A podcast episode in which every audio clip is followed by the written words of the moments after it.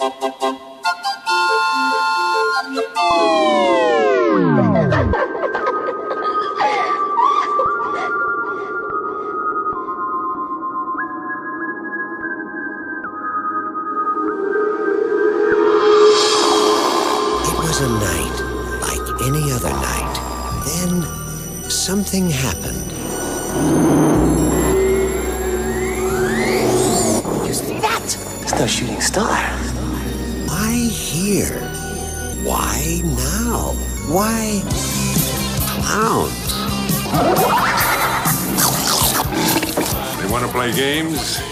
messing with the wrong guy.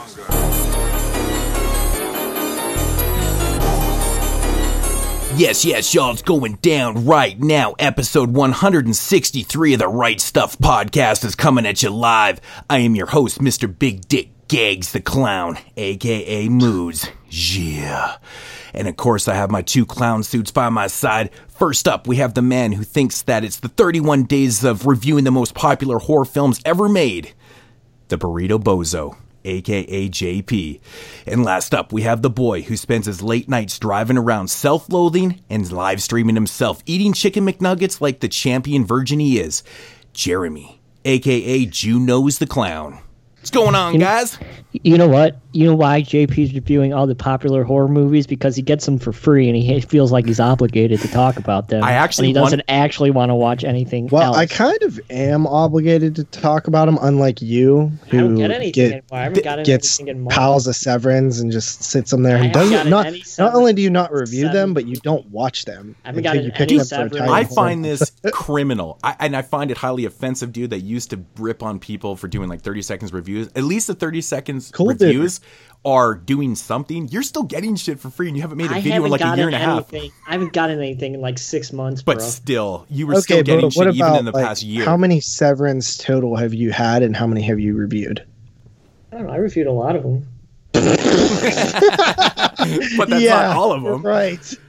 Yeah, I, I wanted to ask you, JP, what's up with the 31 Days of Horror? Because I, I see your videos come up every day, every day, and I'm like, are you just purposely doing this? And I'm like thinking, I'm like, man, it's got to be because he's getting copies of stuff, and it just happens to be these type of movies. Two- two- I only had like two that were. It was Child's Play and Crawl And that I got. Zombieland. No, I bought that. Oh. What about Reanimator? No, I, that that that's old. I've Oh. done had that for a long time. Okay, yeah, I just, you know, I just, No, I I- my strategy for 31 days this year. By the way, I didn't upload anything yet tonight, but I do have a video recorded. I just didn't get home in time, and you guys were bitching. well, it's not, day, it's not day 21 yet. You know, you'll fail then. yeah. Um, but um, no, I was just uh, kind of you know going with what I felt like watching, and the re- like. I'm sure you didn't click on any of the videos, but if you notice, most of those reviews are like 4Ks and stuff. So, like Christine, for example, I had that on 4K. I just wanted to check it out, so I figured that would be a good review. Um, Zombieland, Gremlins. Oh, that was the other one, Gremlins. Um, yeah, I got that as a screener, but I did buy Zombieland oh, for twenty dollars. You got Gremlins as a screener? yeah. Oh, really? On- Fuck, I thought you pre-ordered that shit. No, I did. I did. I canceled it uh, when it showed. Oh yeah, up in the you, mail. Jeremy, yours came all fucked up, didn't it? Yeah, I'm still waiting for my new one. Yeah. But I kind of just been going with like whatever, like just stuff that I feel like watching. Because nor- I've done themes for the last like four years, and this time I just was like, ah, I'm just gonna do like whatever as You long as what? I haven't viewed it. On No, Thursday. this is my fifth year doing the 31 days, and I've never once ever themed out everything or any specific year. I just have kind of a mold. Like this year, the only thing I'm doing is I'm trying to cover each decade from the 1920s all the way to present. At least do one film from each decade, and just kind of mix it up from old to new um, in consecutive days. That's the only criteria that I have. Right? Yeah, I So- try. I try to do stuff like review. I, my my goal is to like hit more stuff that I haven't opened yet. Like for example, like Christine or, um, you know the uh, Reanimator set, which I think I actually did open that. But just to just try to like go with stuff that I had I had sealed on the shelf or something like that. Like the House box set. I had never opened that since I bought the Arrow set, the four film Arrow set. How do you not open stuff, man? I open everything.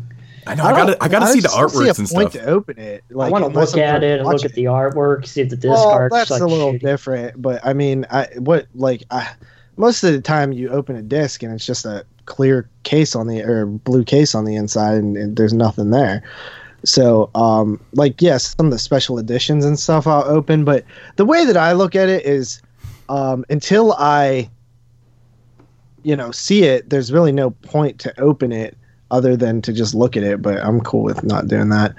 Um, and then so yeah, the house man, I'll tell you what, House looked really good on Blu-ray, and it was like fun watching it on Blu-ray. I had a lot of fun with that one. Same thing with Christine on 4K. Christine transfer is awesome.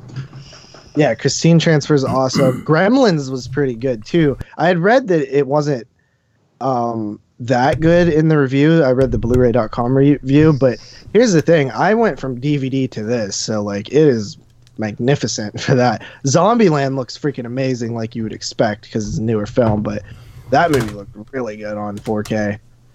Moods just Um, hasn't bought into the hype yet. He will. No, I was actually having this conversation with uh, with two people recently about 4K. Like um, with my buddy Jason from my half dead other podcast, Disposable Arts. He asked, he actually asked me like two nights ago. He's like, "You jumped into the 4K game," and I'm like, "Actually, no." And I said the reason is is because I have apparently bought too good of TVs because I have four Samsung TVs in my house, and all of them still work great. And I'm just kind of waiting for maybe my main one to die before I buy another one. He's like, dude, I'm doing the same thing. And he goes, I have nothing but Samsungs too, and they fucking last forever. And yeah, I'm like, that's Speaking of TVs, hmm. if you want to win yourself a 4K TV, the giveaway is coming up in six weeks.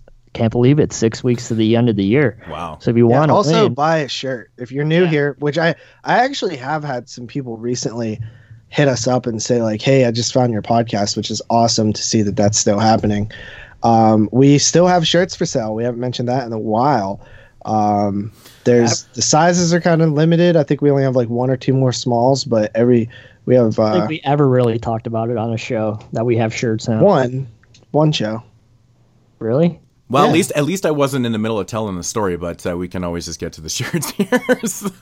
yeah that's true jeremy You were talking about 4K Oh, TVs. Well, so and then, but yeah, and then uh, so anyways, he he fucking he's he says to me he's like, actually, I went out and got one, and I'm like, oh really? I'm like, would your TV just crap out? And he goes, actually, no.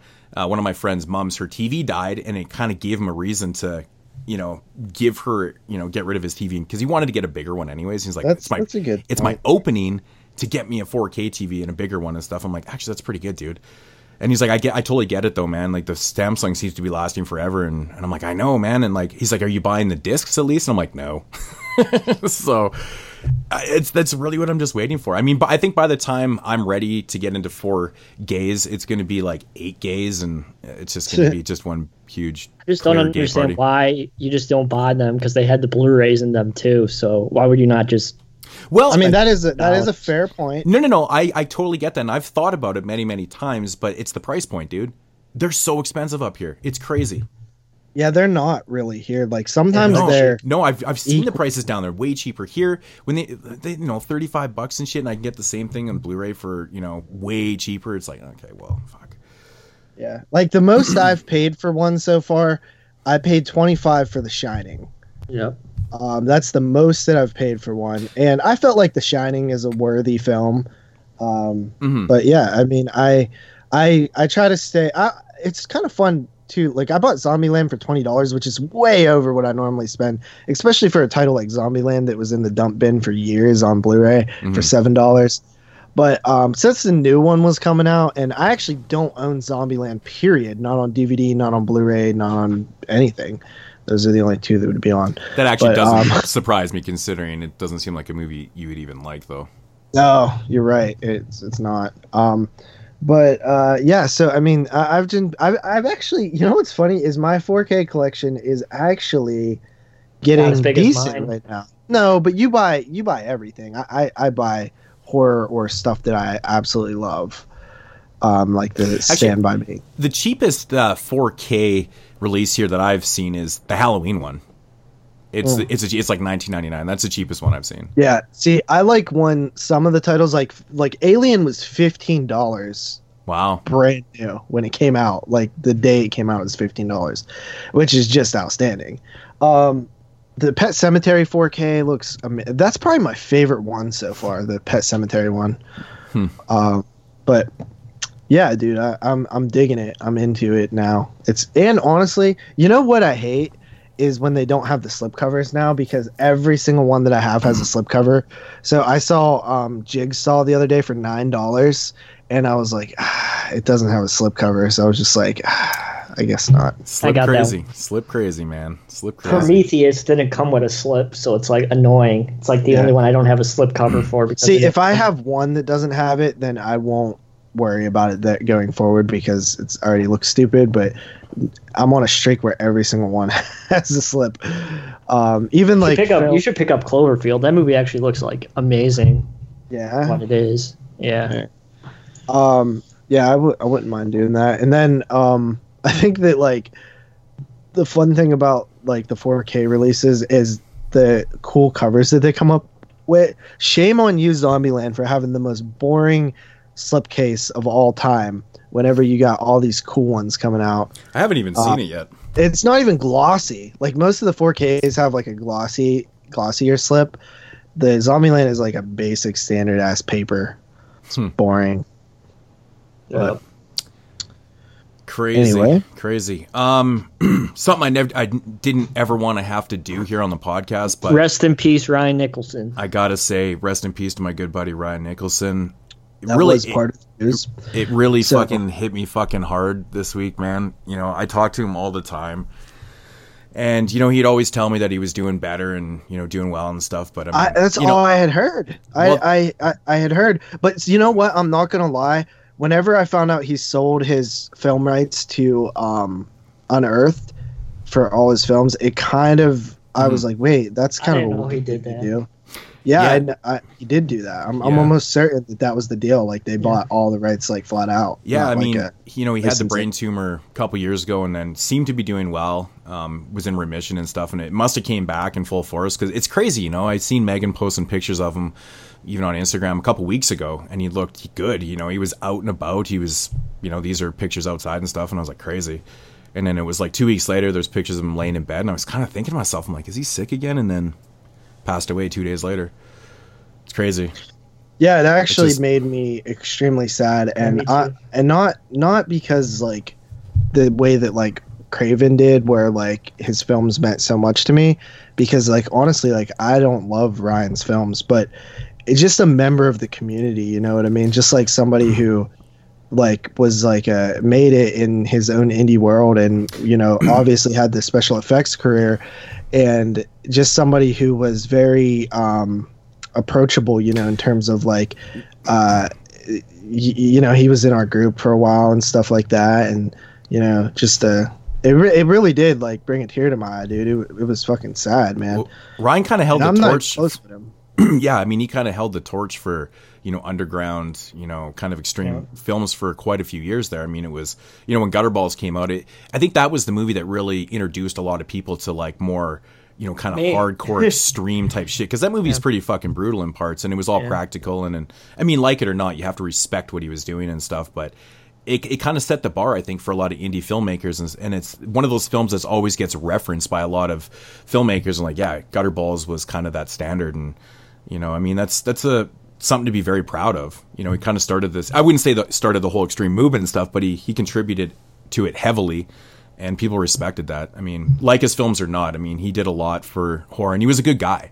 He was genuinely really nice. He dealt with a lot of personal issues in the last few years, and people used to think he was an asshole and things like that. But he was sick, right? I mean, your brain's not that- working that's great. a huge huge You know. huge uh you cannot judge anybody when they're going through something like that man No, it's man. just No, it, it's, It's real. per- You you really fucking can't. You know, you just have no idea what someone's going through until you're going through it yourself. Yeah, And because everybody then- was like mad at him and Plotdigger because they weren't he wasn't sending them their shit and stuff. Mhm. yeah For, like you know how much months. medical bills he probably had dude Yeah.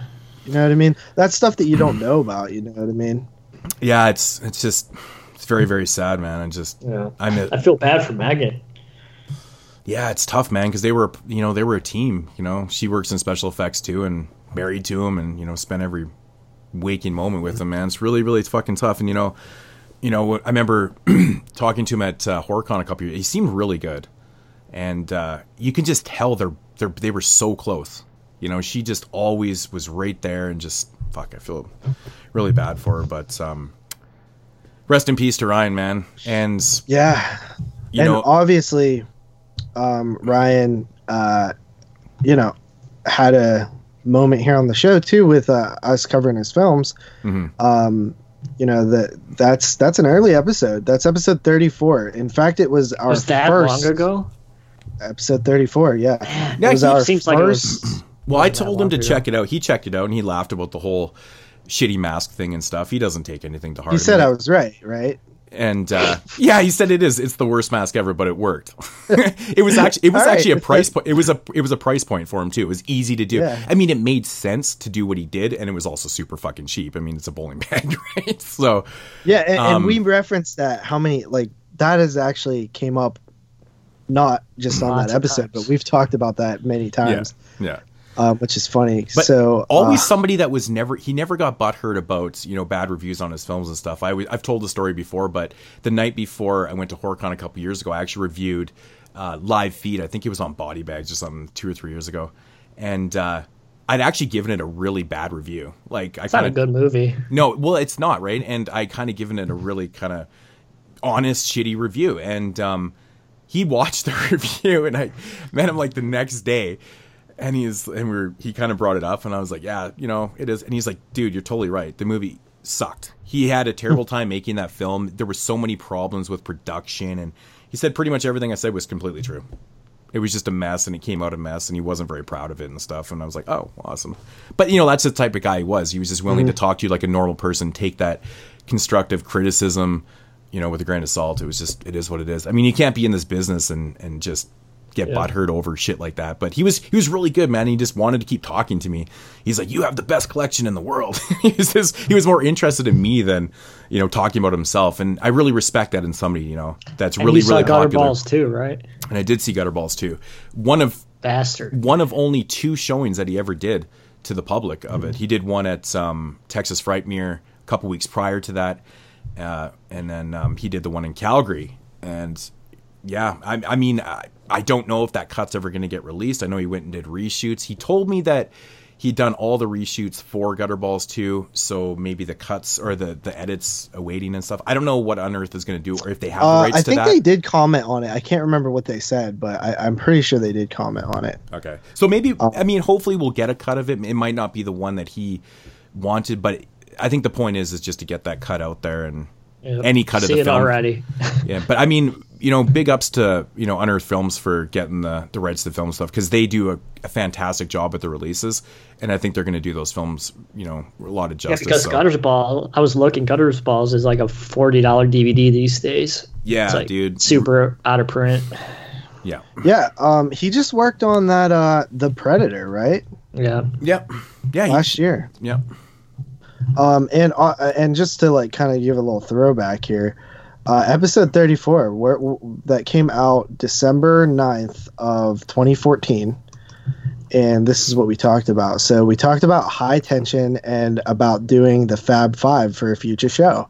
still haven't We've happened. never Clearly, done. that turned out. I still want to do that show. we get into the long talked about It remake. Okay, so that happened. Wow, Uh, Contracted Phase Two Oh, that also movie happened. sucks. Yeah, sucks, it's not but good. did happen. Tales of Halloween, which happened, and we reviewed that later. Yeah.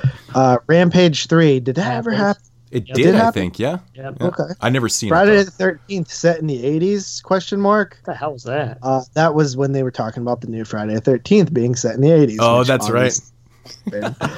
uh, Scream Factory announcing and then unannouncing titles. I want to say that was probably Cruel Jaws. Definitely. Yeah. I think that was the first one, right? Oh, actually, or it might have been. Maybe it was the release of the Fulci film Uh, on yeah, that four the- pack or something like. Yeah, Schizoid or something. yeah, that was the title that they were going to use. It's uh, Yeah. Woman in Leather. Um, and then we talked Nekromantik Two. Um, we did moods. Oh, we did mood swings. Oh, old school. wow, I, for, I even forgot about that. Holy shit! Wow. Um, we did voicemails and Q and A's. Then we did our DVDs obsolete question mark. That's That actually one thing I miss about this show is is doing question or taking questions from uh, the listeners. That's something I always yeah, like doing. you should bring it back in a segment. Maybe pick like five or something. You know, well, I actually did put that thing on Patreon, and people signed up for it, and then we never asked, we never answered their questions. So Oh, really? No one ever asked. I, I didn't Yeah, even know there was questions I to ask. that- I can't remember. I think we're supposed to reach out to them and ask them. Uh, J- Oh, I see. I, am gonna predict that Jeremy reviewed High Tension. No, No. I'm gonna say Moods reviewed High Tension. Jeremy reviewed Dead Nude. Gir- Or No. okay, you reviewed High Tension. Yep. Moods reviewed Dead Nude Girls, and then I reviewed Dead, Be- Deathbed, the bed that eats. Oh, then Nude Jeremy Girls. Devil's Business. Nope. That was Moods. Never seen the. Oh, Dope. yeah, Dead, you didn't Dead have New enough Girls film. is actually. See, I must have planned that out because that's a Ryan Nicholson film too. This is a J- JF1 era. Yeah, he didn't have enough films, so I reviewed Day of the Mummy, which sucked. Uh, then pick of the week, Italian Stallion, and pick of the week, quick cuts, gutter balls, and hanger. oh, Cuts. this was this Holy must have been the the infamous uh, corn dog because in the description there it says corn dog's video. Ember What corn, corn dog. dog? Oh man, remember, Remember how much Ember backlash? corn dog? He like bitched that we were taught like I don't know. He like made a video about us or something, and then Oh, really? we Yeah, 'cause he- referenced it. Yeah, he made it like talking about how DVD is about to die because 4K is on its way and stuff like that. All the Wow. way in 2014. Yeah, dude. Jesus. You don't remember that that big debate, and that's why we said is uh, is our DVDs obsolete. That was at one hour and fifty four minutes, and as you can see, there are still just as many DVDs being bought today as there were back then, and that was Yeah, he took that whole Five years ago. our conversation, you know, basically answering to what he said totally the wrong half a way. decade ago. Yeah, that he took that totally the wrong way. Remember how much that started? It, there was like back and forth for a while. Whatever fucking happened to Corn Dog, man? I kind of like that guy. Just- Remember- remember well, what he was happened? our first Who the voicemail hell- ever too. Who the hell happened to JPR? Remember JPR? That dude was hilarious. He was fucking crazy. That guy, Yeah, like absolutely insane. John Paul sure. Rodriguez. He was fucking You mental. fucking banned him, dude. Yeah, because he's fucking crazy. Um, so also wanted to add because I just found this out like 15 minutes ago, and that's uh, Robert Forster passed away apparently today. Oh, That's absolutely insane. You know, he's known for uh, Who's Robert. He was an alligator. He was in Vigilante. He was um, Max Cherry and Jackie Brown. That other dude passed away too. The dude from the end of Jackass, the Yep. Jackass movies, Rip Taylor. Rip Taylor. Oh, yeah. really? Crazy. Yeah. Yeah, Robert Forster. I always liked that guy, man. He was a great actor. Mm. But I, I personally love him in Jackie Brown, man, as Max Cherry. I love that role. It's one of my favorites. Yeah. So I we're forgetting RIP about the most important thing. What? The Steelers are one and four. It's a tough one and four though. I mean, if you watch the games, it's been a tough road. I am content with the season. I feel like the um, ben, game that Ben got injured in the Seattle game, I felt like that was winnable. We almost won that one. Uh, we almost won the San Francisco game. Of course, the Baltimore game came down to a fumble from Juju. Second time that he's ruined my my day. um, so yeah, I mean it, it's it is what it is. One and four. First time we've been one and four in a very long time. Well, it's you know it's nice to be down with the rest of us, man. I mean, who would have ever thought in 2019 the Pittsburgh Steelers would be one and four and the Buffalo Bills would be four and one? that is true. That's insane. I will say dude. this, man. It's never happened I before. think- Never. At this point, is it crazy to think that Tom Brady can win ten Super Bowl rings? Like, because I'm watching this dude and I'm just like, this is this isn't. And not only that, the Patriots D is so good right now. It's just I can't even believe. I expect every year the team to get worse, and this is the best the team looked in probably like six or seven years, dude. I don't know what the hell is going mm. on. This I know it's scary, right? They lose guys like Gronk and all these other cats and stuff, and then the team's fucking just killing it again. It, it's it blows my mind. It's so frustrating. I mean, it's frustrating for the rest of the league and stuff, but try being a Bills fan where it's already a struggle to win games, but then when you have to face them twice a year, it sucks, dude. Brutal. But you know what's funny is the AFC North is the the leading the leader in the division right now is the three and two Ravens. Yeah. You know what I mean? So it's like it's it's funny, and then you have Cleveland going up against I think like uh, um, Seattle, who Russell Wilson's playing having like a monster year. So I mean, it, it it's funny because like the winner of the division could be eight and eight. you Yeah, know what right. I mean? Or like nine and nine and seven Well, or something. well, like remember the that. year? remember when? Yeah, I remember Seattle. the year where Seattle won. They were like eight. Yeah, and eight or seven and nine. No, they were seven and nine, and they fucking Yeah. won their division. And didn't they win their first playoff game too, or something? Like It was, Probably. it was fucked, man. It was But so yeah, crazy. I mean, the AFC North right now, for from a division that used to be a powerhouse, uh, you know, three teams would make it often. I mean, it's just a joke over there right now. It's like the NL I mean, Central baseball. I mean, it's think crazy how long that lasted for, anyways. To be honest, I mean, generally you get a quite the turnover in teams and stuff, but to, to stay that consistent in football is crazy. Yeah, and you know what? I'll It- say that the Cleveland is being like Cleveland. I think is a massive disappointment this year. Like, Oh, Jeremy dude, was saying they- underperforming. We're going like, to contend. I mean, they're just not doing what they were supposed to with all that talent. With all that talent they went and got, dude. I mean, oh, I I know. know they're Cleveland buying- being they're Cleveland. buying stru- Yeah, that's what I told you before the season. I was like, I don't buy it until It's just I like the see it. Bears are being the Bears. nah. The uh, the Bears don't have that kind of. the Bears look pretty good. I mean, they just hmm yeah. I mean, I think I think bigger things will come for the Bears this year. I'm not worried about them. Yeah. Anyway, I know people hate when we talk football sometimes. No, just Carly. yeah, she does, but Well, I, yeah. I, I've heard other people say that. So how was it seeing Blair Witch on the big screen? I'll talk about that later, probably, because I don't really have that much of what we watched. Jeremy, you're back. You missed last week. Yeah. Where were you? Uh, working No, very on- much. Well, I know we said that you were working, but what were you working on? What was I working on? Uh, Cox, help! I've fallen and I can't get up. Cox. You're working on Cox. Cox. Cox Media. I, I know. nice. I did. oh, you didn't know? They're they're Eastern East Coast company. I'm surprised. Yeah, I've have- heard of it. We don't have them here, but Hmm. help! I've fallen and I can't get up. Wow. Was that fun? No, No. I'm doing an Illinois tourism job next. That one you- What, what was the last fun one you was on? the one I the FISA one that I did a couple weeks ago for the Bears. That one was okay. We shot at Soldiers Field a day after the horrible Week One loss. That was just an embarrassment. But yeah, both teams played crappy in that game, though, dude. I I've think seen it was on just, TV like, since. so- rust. I seen it hmm. on TV like two weeks after we shot it. I was like, those fuckers pushed that out faster than they really push them out pretty fast. It's kind of crazy. They're like done in like ten days and they're already on TV. Since Candyman finished. did it? Yep, last week. That's cool. I still haven't asked a homie if Tony Todd is playing Candyman. I, I thought I just read something too that said because we reported that he uh, Tony Todd wasn't playing Candyman, and then yeah, but then it says No, I didn't has- report that. I just said he's confirmed in the film. yeah, Yeah, but Well, now they're saying that he's going to be Candyman. that he's actually can. Yeah, I read That was this. crazy. Yeah, and I was like, what the? F-? Like, I would we- give them props if they if they went that ballsy. I don't know. No one will tell me. They fucking signed their NDAs and they're all scared. Yeah, I mean, quote. I, I mean that makes sense. it makes man. sense that you're sitting on a podcast telling us that you're trying to get them to tell you so you can tell everybody else. So yeah, I think they probably made the right move. Well, I wouldn't tell them who told me. Yeah. um, uh, what was I gonna say? The uh, yeah, Candyman. That that's pretty cool that they're shooting in Chicago and stuff. Well, I would hope they would shoot here. Well, I wonder They what they're shot gonna. in Cabrini Green, and now it's all yeah, like, but it's, not super fair nice. anymore. Plus, they shot in Louisiana and for Candyman two, so it's kind of all over the place. Yeah, it's not like Children of the Corn three.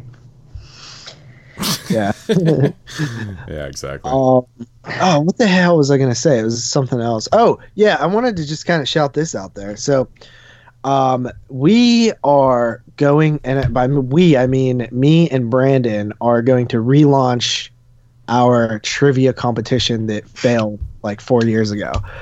Um, this time we're going to get more reliable people, and we're going to set a rule that if you can't make your date, then you get replaced. you know, you know what happens. You I know what signed hap- both of you guys up. You know, so you know. you know why this shit always fails? Because you pick the worst time of the year to do this shit. That's a busy project, and we're, We're not super doing it. Well, what about November's super fucking busy too? Yeah, for us. But that's what I'm saying. But you're part of it though. You're like an organizer. How the hell are you supposed to juggle that shit? because it's not that it's not that much Yeah, It's considering we're on like like that. twelve podcasts now. it's going to be like a 25 30 minute thing each But it Yeah, never it's not is supposed to be though. But you still got to take the time to do the questions, get everything together. You got to work Oh, on we- fucking sorting out guests. We already got the questions. We Does- just did Brandon still have all his questions written from before? uh, me and him had a we me and him worked on a bunch and he lost his but i found mine and Wow. we i'd say there's probably still like a good like hundred and some questions on there Hmm. um so yeah uh we need eight uh 16 players i think we have about 11 with the, counting you two so just need a couple more and it should be fun Yeah, it'll really depend on what nights we can organize that to do because there is certain nights I totally can't go, or it'd Well, have to be super you- late, you which would- I doubt it. you guys would wanna just need that. to find out who your opponent is in the random draw let's say it's jeremy that would be pretty easy um and Hey, I won the last time. you guys would just come on and and do uh, a thing. True that. Are they like super hard, like obscure questions? Like, No, I try to make that because sometimes we feel like they're not that that hard, but then like nobody because we did record four episodes from the old one, and I still have those episodes. They Well, we are were- very funny. We we were on Skype, I don't know, a month and a half ago or whatever, and Matt brought out he has that horror trivia box set or whatever, and it's just Mm-hmm. you know trivia questions and shit. And he he was asking some questions, and they were pretty good. They were a good level, I think, for even I mean, for like the hardcore fan that's really into trivia and stuff. They were a little bit easy, but they were decent questions. I thought actually. So Yeah. kind of mid range kind of thing and stuff. So we we yeah. try to go like with some stuff that's like kind of obvious. Like we, one of our favorites um, things that we do, and I guess I guess this isn't really a spoiler, but um, we like to do taglines. Um, so we'll say a tagline to a movie, and you have to know what it is. Mm. Um, man, that's crazy, dude. Like, holy man, I, I never Yeah. even try to absorb that information. Like, that's that's or we'll that's or got we'll you kind of hard. do um, quotes from a movie, like like I'm gonna be a bro or something, and then I'm like, what movie is that? And then I- Jeremy would be like, Child's Play two, and I'd be like, no, dumbass, it's Child's Play three. I do always remember. I think it's I think it's the house tagline where it says "Ding dong, you're dead." well, now all the people know the answer to that. So Wow, fuck! I only referenced that because you talked about house earlier, and Yeah. I, I just remember like as a kid seeing the poster in the video store, and that just fucking it used to make me like "Ding dong, you're dead." it's just yeah, so fucking those ones are really fun. The Yeah. the the quotes and the taglines because honestly, we don't pick like super obscure ones like, um, you know, what was the tagline to Breeders 1991 or something? Nobody fucking knows what that is. You know what I mean? Um, and uh, you know, so we try to pick ones that are a little bit more important. Of course, we do like franchise stuff, like um, what is you know how many what is the longest of the halloween films that's not actually a question but i'm just saying like that you know that would be i don't even know but i would take two? a guess and i would say halloween one or two um No. the rob zombie Rob Zombie. ones. Yeah. yeah i Oh, feel like I- halloween two is probably the longest so that's what i would guess you know but it, it's it's just fun stuff like that. Halloween one is 121 minutes, and Halloween two is 119 minutes. So I was, the answer I was is gonna Halloween. I was gonna say Rob Zombies. So we would have got it. I would have me Jeremy would have got it wrong. Moods would have got it right. He would have got a point. Um, but yeah, there's you know we try to do all kind of categories from like rape, revenge. These are um, these aren't the real ones. I'm just saying, rape, revenge to creature features, and we randomize like five categories and pick like random five questions from each one, and then it's a battle. And if you get it right, you get to pick the category, kind of like Jeopardy style. You know what I mean? so is this going to be like how is it going to be recorded video style or is it going to be recorded just I would audio and then prefer to do it like video style yeah video style? Time. yeah, because then we could see if Jeremy's cheating too. true that. True that. Yeah. Or So, or when he's about to mute or or when he's about to move his bed so we can just like mute him. yeah. Um, but yeah, it should be cool. And I think that me and Brandon, like what we decided on is like if you if anybody has to cancel their date, then like no no hard feelings, but you will be replaced just because that's how the last one ended. because That's um, hardcore. I want to say it was like Watson or something who uh, couldn't find his date. Oh, he probably Uh, got all shit faced on his whiskey He was and facing started being all. Which is funny enough. that is funny, actually. Yeah. That's a little bit of an inside joke. I don't think people really we know had that uh. Dave Z versus Jerry.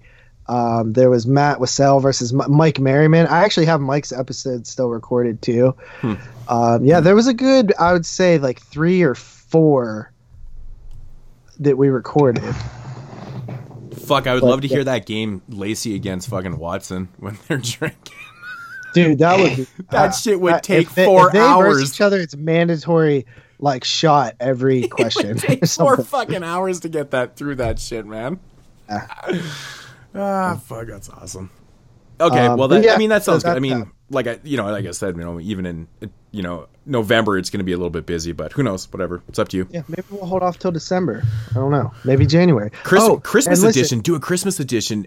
All the trivia All- questions are, are Christmas Christmas questions. Christmas horror film related. Oh I man, want to. I don't spend that much time. Um, it actually gets hard coming up with shit. You know what I mean? Like, because you have to think. You're just like, okay, what can I ask? Like, okay, um, how many stripes are on Freddy's thing? Uh, shirt, and then I look up and see if it's even possible to find. Okay, it's not. That information isn't anywhere. So you know what I mean? Like, should I ca- count? No, I don't want to spend that much time to do it. um, so you know what I mean? That's that's that. And oh, so I think that the last little housekeeping thing, I want to announce this. I don't know if you guys want to, but I don't care. So two things. One, not only are we doing Italian Horror Month this year, not only are we doing four directors, one repeat, and three new directors, but we're actually doing five weeks for Italian Horror Month, and there will be four new directors. Yay. yeah, we were, you know, Jeremy sounded so enthusiastic. we were working out this Italian month, and you know, as we had it all worked out, and I was logging it into Google, our Google spreadsheet, and I was like, um, there's a fucking extra week here. I because I, I logged it in and left out the fifteenth. I'm like, we can have a fifth director. This is crazy. So I'm The really only- I'm really stoked about that. The only positive thing about the whole Italian month situation is that I could say I've seen every Argento movie ever. That's about it. No, next year you have to wait till next year. I know, but I'm saying by the end of it, I'll Yeah. Oh, be able to say I've seen every Argento movie. Well, if you remember when I brought up the idea of Italian Horror Month, I suggested that we do it because I was so lax in Italian horror, and I was like, I want to learn stuff. Um, because I did, I had only seen like four Italian horror movies, and now just with the you know four years that we've done it, I've seen like a lot. You know what I mean? Like that's that's what three, six, twelve every year. Yeah, that's that's a good bit Yeah. of Italian horrors, and I've seen Argento's almost entire filmography specifically from Italian Horror Month, which is crazy. Got to get you more Uh, versed on the Bava, man. It's well, crazy you- we somebody needs to pick Bava. Yeah, but I mean, I just feel like since Argento's being repeated every year, I just want to do other instead of repeating more. I feel like we're getting to the point though where it's like Not me. I'll pick I, somebody no, weird. I, I don't here. think there I don't think is the bunch movies more. that we're actually picking for the other ones are that great. Like they usually have like one or two good ones and then one dud. Yeah, I think you know honestly, man. I think the the films that are coming up this year, I think are going to be. I mean, I haven't seen a couple of them. I literally don't even so- know what we're doing. Like I have to look. I only know Argento. Like I have to look at the list or whatever and like the one see what I need to buy. One of the films from the director that Jeremy picked. We actually just got copies in ourselves. I've never seen that before. So Yep. I I actually uh, wait. You guys ordered copies without me? Mm-hmm. That's kind of a. I paid for it, you dickhead. yeah, man. I we know, but to- like, why didn't you guys let me know that we were doing this like special? Like, remember back in the day when we used to order copies of stuff together on Tiny Chat? yeah. Chat. Jeremy probably got the lap the last cheapest copy on Amazon.com too. It's probably It going was like eight bucks now. shipped. Can I get it rip at least? It is on the Google Drive. Yeah. All right, cool. Um, but that, and then I think we decided on this. So for our decade end show, we're gonna do a ranking of every year in the tens. We already know 2013 is going to win. What? You're tripping, bro.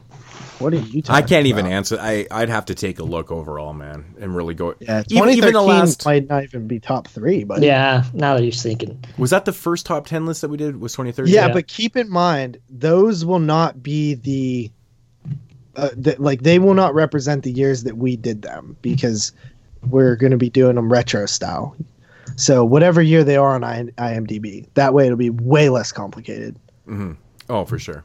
Yeah. So stuff like the battery, which we had for like 2000, like 13 would be 2012, and like a lot of the films that we had in our top 10 for like 2016 would be actually 2014 films or vice versa. So Yeah, it's 'cause really going to shift things around. That was one of those films that totally got bypassed in, in lists because it came out at an odd time and it was between years and shit. And I'm like, how the fuck is the battery not on any of these lists? This is crazy Yeah. talk. But So um, I was just like looking, and like uh, there's like two years that I feel really strongly about, um, and yeah, it's I, I think it's very interesting to sort of rank them. Um, I'm gonna have to really take a look at 2010 and 11 and 12. Like I'm, yeah, I, I, I, I know, that before the podcast, like Yeah. 10, 11, 12. like I know, I know, I can think of some films from those years, but I mean, overall, I don't right know now, how they rank 10 up. and 12 are very good. Um, and then, yeah, I think those two are very good, actually. Hmm. Um, yeah, 10 is very good. So, yeah, there's the, it should be fun. And that way we could talk about each year the significant films that came out, but without spoiling like future top 10s or anything like that. I think that that is a kind of a cool way to do it. So those that the Italian Horror Month coming in November, and then end of the decade probably coming in January. I would say. Yeah, probably, probably. Well, we're gonna do that show after our top 10, which we're probably Yeah. gonna do in 2019. You know, Christmas top 10 Well, show we- right around the same time, and then January will pro- might, might, maybe the first show, the top Yeah. decade show. I don't know. Yeah, because we'll, we'll it, figure it that will take zero prep. You know what I mean? The prep has been done all decade long. yeah, exactly, exactly. Um, also, with Italian month, we have a couple guests lined up. Um, one of the guests, I think we might have mentioned this last week, has never been on the show before. Um, so that's exciting, and I know that person's really, really excited to be on, and he's a well-known person. and then So- everybody else is listening there, and like, who's the other guest? Derek. Probably. yeah. Uh, I mean, there still might be more. We're not 100 percent I sure would on how like to things. get one for every episode. Yeah. that would be cool. Well, I'm sure- actually, actually, we just heard today like somebody else wants to be on an episode, so that might work out. Um, yeah, I mean, who knows? We'll see. We'll see. We might have five guests. I know Jeremy likes that. Yep. Yeah. Uh, except for Greg, he's banned from the show because he ditched us one year for Italian Horror Month. Did actually, and he was he was really stoked to do it. Was I remember? I think it was for the fall. It was for the Fulci episode. Greg who? Um, He, uh, Greg from, Morris from uh, Land of the Creeps. Land of the Creeps. Yeah, because he was like, he always used to message me like, "Yo, man, gonna get on the show," and I'm like, "Dude, you can get on this Fulci show," and it was like the Gates of Hell trilogy and shit, and fucking copped out. I was like, "Damn it!" yeah, that was that was I believe that was Fulci two yeah, I think it was actually. did two Fulcis. Oh yeah, we did do two Fulcis. That's right.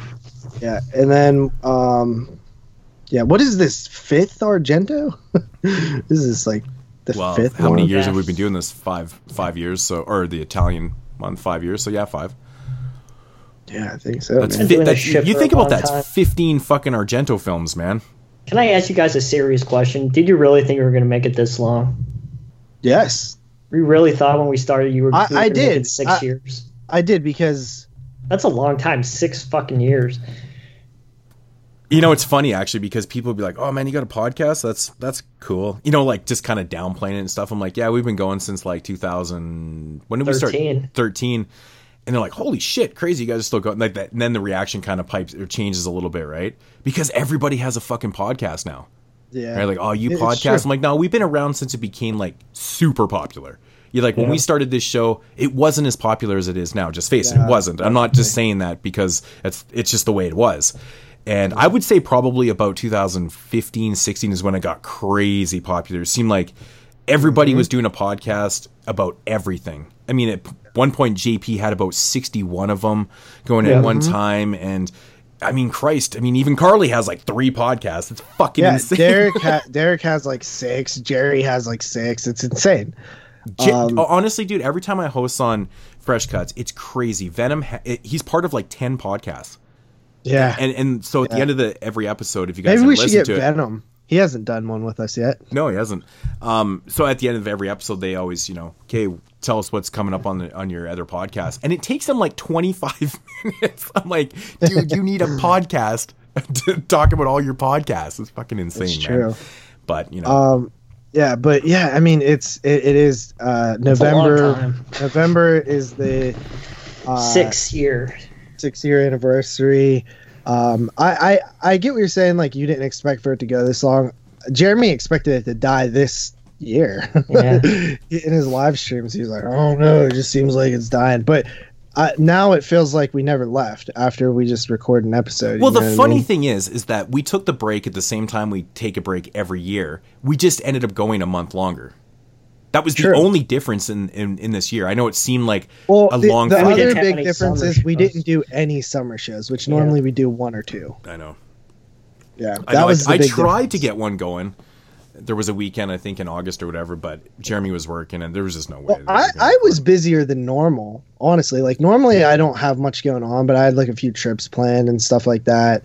So yeah, that that man, this year has been. I just want 2019 to fucking end. It's been the worst year of my entire life, personally. Well, I've had so much crazy shit happen to me this year, and the summer was crazy busy. I'm just I'm just glad that it's the year's moving on and we're into October, which is it's just a fun month. It's a good way to get my mentality into a fun place and shit. And I'm just glad to be back doing this, man. You know that's Yeah, why I've been I've been so into like, hey, let's get these episodes, let's get everything organized, and fucking let's do this shit, man. I've been really motivated this month, man. I'm, I've been having so much fun doing the 31 days, making videos before the you know October started again, and uh, I've just been guesting on things and doing other things and stuff, and I just been really back into or really into this again. So it's awesome. I'm having fun. And and it's that time of the year again, folks.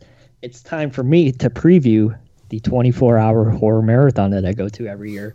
A lot of people's favorite segments. I actually want to do this. I want to talk about all the movies that what, are what, when are you going to that? This is next Saturday, October the 19th. So So you'll talk about it on the Halloween show. I will talk about it on the Halloween show. You know, this is something I do every year, and I talk about it on the show. And a lot of people seem to like it. So I want to say what this year's lineup's going to be, and I want to get your guys' opinion on it. So we got The Man Who Laughs from 1928. That's understandable with the Joker being out now. That movie was supposed to uh, influence the Joker quite a bit. That's what it is. We got The Office Killer from 1997 on 35 millimeter, starring uh, Molly Ringwald. I think it's a Miramax movie. Yeah, that's crazy, man. Wow. Yeah, that's a that's a rare one. Uh, let's scare Jennifer, uh, not Jennifer. Let's scare Jessica. Jessica to death. It's fucking chump. Let's That's scare just- Jessica to death. What is that? Like an Argento Let's scare. remake? No, he said let's scare Jennifer. Jennifer. Or I meant Jennifer. to say Jessica. Jennifer, yeah, Argento remake right there. Yep. That's a 16 millimeter. Uh, Demons 2. Bloody Muscle Bodybuilder in Hell. That you to be fun. It is so much fun, man. It's the it's the fucking uh, Japanese Evil Dead movie. Yeah. I think I It's reviewed that last year, actually, in 31 days. It's so much It's only, fun, man. it's only 62 minutes, so it'll be all right. Yeah. Uh, let's see. We have Dog Soldiers with Neil Marshall there to do a Q&A. That one should be pretty good. That's in 35 millimeter. Definitely. Uh, Event Horizon in 35 millimeter. I don't even know if that's really a horror movie. That's more like a sci-fi. That's an early Paul Thomas Sci-fi Anderson. horror, I guess. I mean, you can. I mean, it's uh, is Alien sci-fi horror? kinda. Yeah, Yeah. yeah. Retribution from 87. That's a rare one. That's on 35 millimeter. That's a I've fun never movie. seen that one. That's a fun movie, man. yeah. Alligator on 35 millimeter. Chicago I've classic. We're just I've talking about Alligator. 35 That's crazy. millimeter. Yeah. That's a Chicago Um, classic. That is a awesome movie. Yeah, they're showing that at 3:30 in the morning, so we'll see how gone I am by that time. Uh, Tetsuo the Iron Man again. I have to watch it again. That is so random, right? I don't want to watch that shit again. I just watched But it. But it's so fast. Though. But That was like a year ago. But honestly, man, watching Tetsuo, I think that would be kind of cool on the big screen, though. at five It's like o'clock all in the morning. visuals. Five o'clock in the morning is probably the perfect Well, just- time to watch it because exa- you'll be like in and out of consciousness. No, and dude, the fucking sound and like just the flashiness of it and shit, it'll keep you right awake, man. How could you how could you fall asleep to that racket? well, I fall asleep to everything, but Yeah. Fucking crazy, man. And we got Halloween 2 on 35 millimeter, The Fly 2 on they're showing 35 Halloween mil- Why are they Yeah. showing the fly, dude? That's so random. Oh, that's actually a good one because that that movie's like fun and gory. It's a little underrated. Fly two. I don't mind it, but it's just a weird one to show. I don't know. Not as weird as the f- finale, Buffy the Vampire Slayer. That's the finale. Weak. Weak. Yeah. Yep. Wow. Bo- Boots hasn't said anything. I, I feel like this marathon. Well, rest in peace to Luke Perry. some Past ones. yeah, there's some there's some good heavy hitters in there like Retribution and Office Killer. That's a really weird one, but everything else is just like, yeah, It's it's And not then- a bad lineup. I mean, it's. I don't think anything's like atrocious. It's entertaining, anyways. yep. It's always So, fun. I always yeah. look forward to it. See some stuff on celluloid. Who who decided to pick Buffy as the headliner though? I don't know the That- guy who programs it. But like, why would you? like, That's just so weird. Yeah. It's a very strange choice. Hmm. Crazy. I'm interesting to see Neil Marshall talk about dog soldiers. I'm curious to see if anybody brings up Hellboy in his Q and A and if he's going to get all mad. But I wonder what it looks like um, on 35 millimeter because that Yeah, movie 'cause that's- grainy as fuck, man. Uh, at 2002, that's sort of late print, Yeah. but it's gonna be fun. Hmm. Well, because I always news. heard I always heard that even you know when Scream Factory did their oh no they didn't do the restoration. I think it was because the prints were all not the greatest and stuff or some. Remember that? No, whole that that one got super delayed because they were trying to like maybe do something better. But like that's just the way that it looks. well, that's what I'm saying. He shot it like it's like really great. Maybe use like cheap stock or something. I don't know. Maybe that was a personal choice. But Yeah. don't know. Guess we'll find out. Because that that got that uh transfer the Scream Factory one is director approved. Yeah, it is crazy though, because when you think about it, like 2002, generally the movies would be looking pretty decent at that point, but that movie looks a lot older than it is, Mhm. just because of the stock that he used. So I do love that movie though. yeah, it's good. But you always have problems with it though. Who me? Yeah, I remember there's a couple points in there you're just like, this doesn't make fucking sense. Probably. I can't remember what it is right now. I just I remember us, I remember us with, debating uh, about it one time. Not afraid as well. Oh, for fu- what the fuck, dude? Really? Listen, Have my you review. seen Have you seen that, Listen Jeremy? my review. No, Oh man. Yeah, I really enjoyed it. I thought you'd like it, man. It's got a bunch of Mexicans in it. I did like it. Well, shit. I just lied and said that I didn't Yeah. because I like the troll. Dude, I knew you were tro- just because the way you were like, when is this shit getting good? And you were totally just throwing that to the sharks too, because you knew that there was people in there like Brandon and Mike and stuff that loved it. I know Venom Uh-huh. loved it. Like pretty much everybody that I that talks in there regularly said they loved the movie. So Yeah. yeah, you were you were tossing darts, man. All right, I guess it's news time. well, finally, Yeah, Jesus let- Christ. No, man, it's fucking no. we still got we still got a few more points here. It's only been like fifty three minutes around. Um, but no, fuck Most that. people's shows are over by now. Yeah, exactly. But yeah, um, let's uh, let's move on to the news for sure.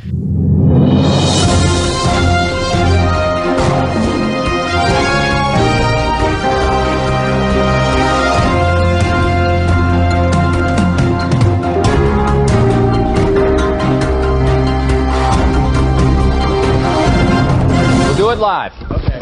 We'll, we'll do it live. Fuck it. Do it live. I can. I'll write it, and we'll do it live. All right, there it really isn't that much news to be honest. Um, obviously the the big news was Ryan Nicholson passing away, which we talked about. Um, R.I.P. Yep.